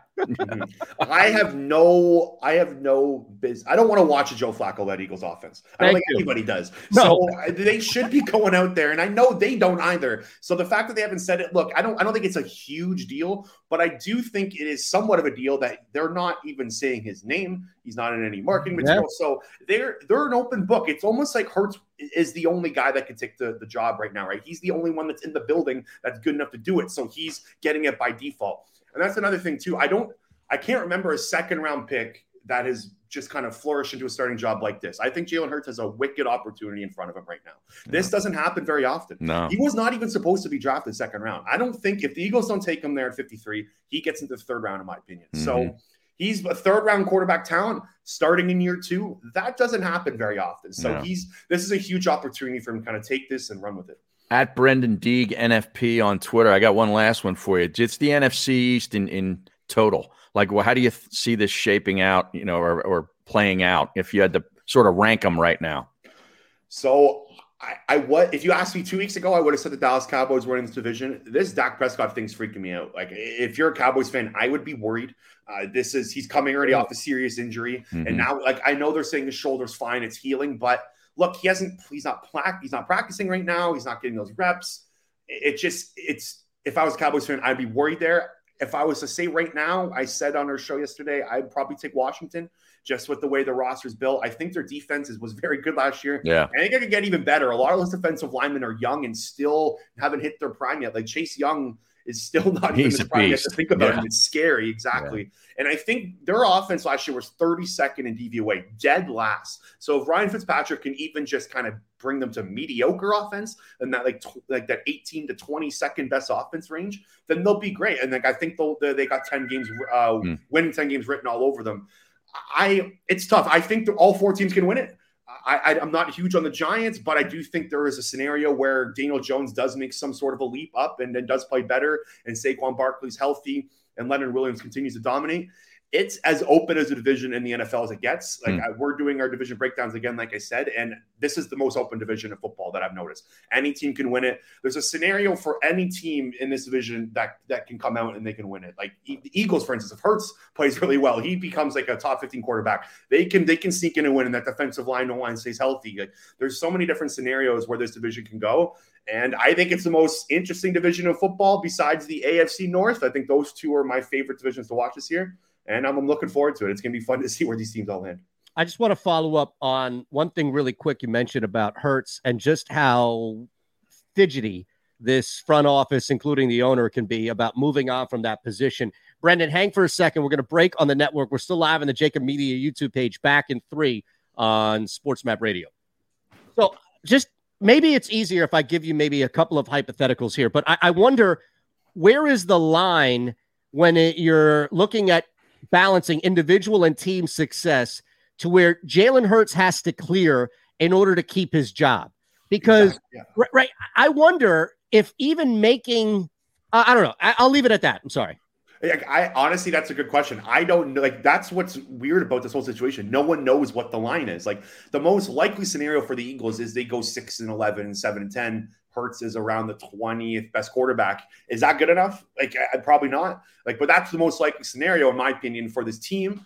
Like, it, no one knows what Howie's thinking, right? Like, he's yeah. been very quiet on this quarterback end since he's traded Wentz. And these guys, they love quarterbacks. We know that, right? They are obsessed with that position. So they want to perfect it. So if unless Hurts, to my opinion, is a top 10 quarterback this year, I, I don't I, I don't think he's the quarterback in 2022. Like in they didn't get this draft capital capital for no reason. Like they got it for some point, right? So I, I, don't know crazy. what the line is. It's weird. I don't know what how he's thinking, right? Nobody, like not even Dak Prescott, right? Like nobody drafted, I think, rounds one through three that gets the shot to start at the quarterback position has this short of a time to prove themselves. Not to mm-hmm. say that Jalen Hurts won't go to another team and play well. Right. That's what I see. To go mm-hmm. to base off your example, Brendan, I see this team winning six games this year. The Eagles being enamored with either somebody in the draft or somebody they could trade for, and Jalen. Hurts goes somewhere else and makes a Pro Bowl, and we're yeah. all looking around like, oh man, definitely, that's definitely in the realm. Wouldn't that be incredible if, if oh. not only he but also Wentz goes to a Pro Bowl oh, again? God's sakes, that'd be so Philadelphia. Yeah. uh, the the uh, Double Doink podcast getting yeah. some love on the stream here from our guys. Yeah. So yes, real quick, just just do whatever you can to promote that and anything else you can to our stream and beyond, please. Sounds good. So Double Doink Podcast you can find on Apple, Spotify. Has some great guests. I went Robert Mays from The Athletic on. You can check out my interview with Alex Singleton that's on there as well. It's also on my YouTube page. Um, you can check out the National Football Post. So starting, so it's more of a betting. It's a betting and NFL news site. So it kind of does both the best best of both worlds. All Love the it. betting content's going to start coming out next week. We're rolling all that out. Just signed sponsorship with FanDuel and DraftKings as well. So stuff starting to pick up, right? And uh, our our division preview series is still chugging along on the Double Doink podcast. We're doing the NFC South today, and then we're we're finishing it up on Friday with the NFC West and the NFC North. So wow. make sure to follow all all, all that, and then uh, yeah, we have some great guests lined up as well. We have Arizona Cardinals writer Dan Urban coming on um, at the end of the week. So yeah, a bunch of stuff coming on. Football season's almost here, guys. It's it's crazy. yeah, it's crazy. fired up, it, man. All right, I'm going to leave it with this futures bet here. Okay. Yeah.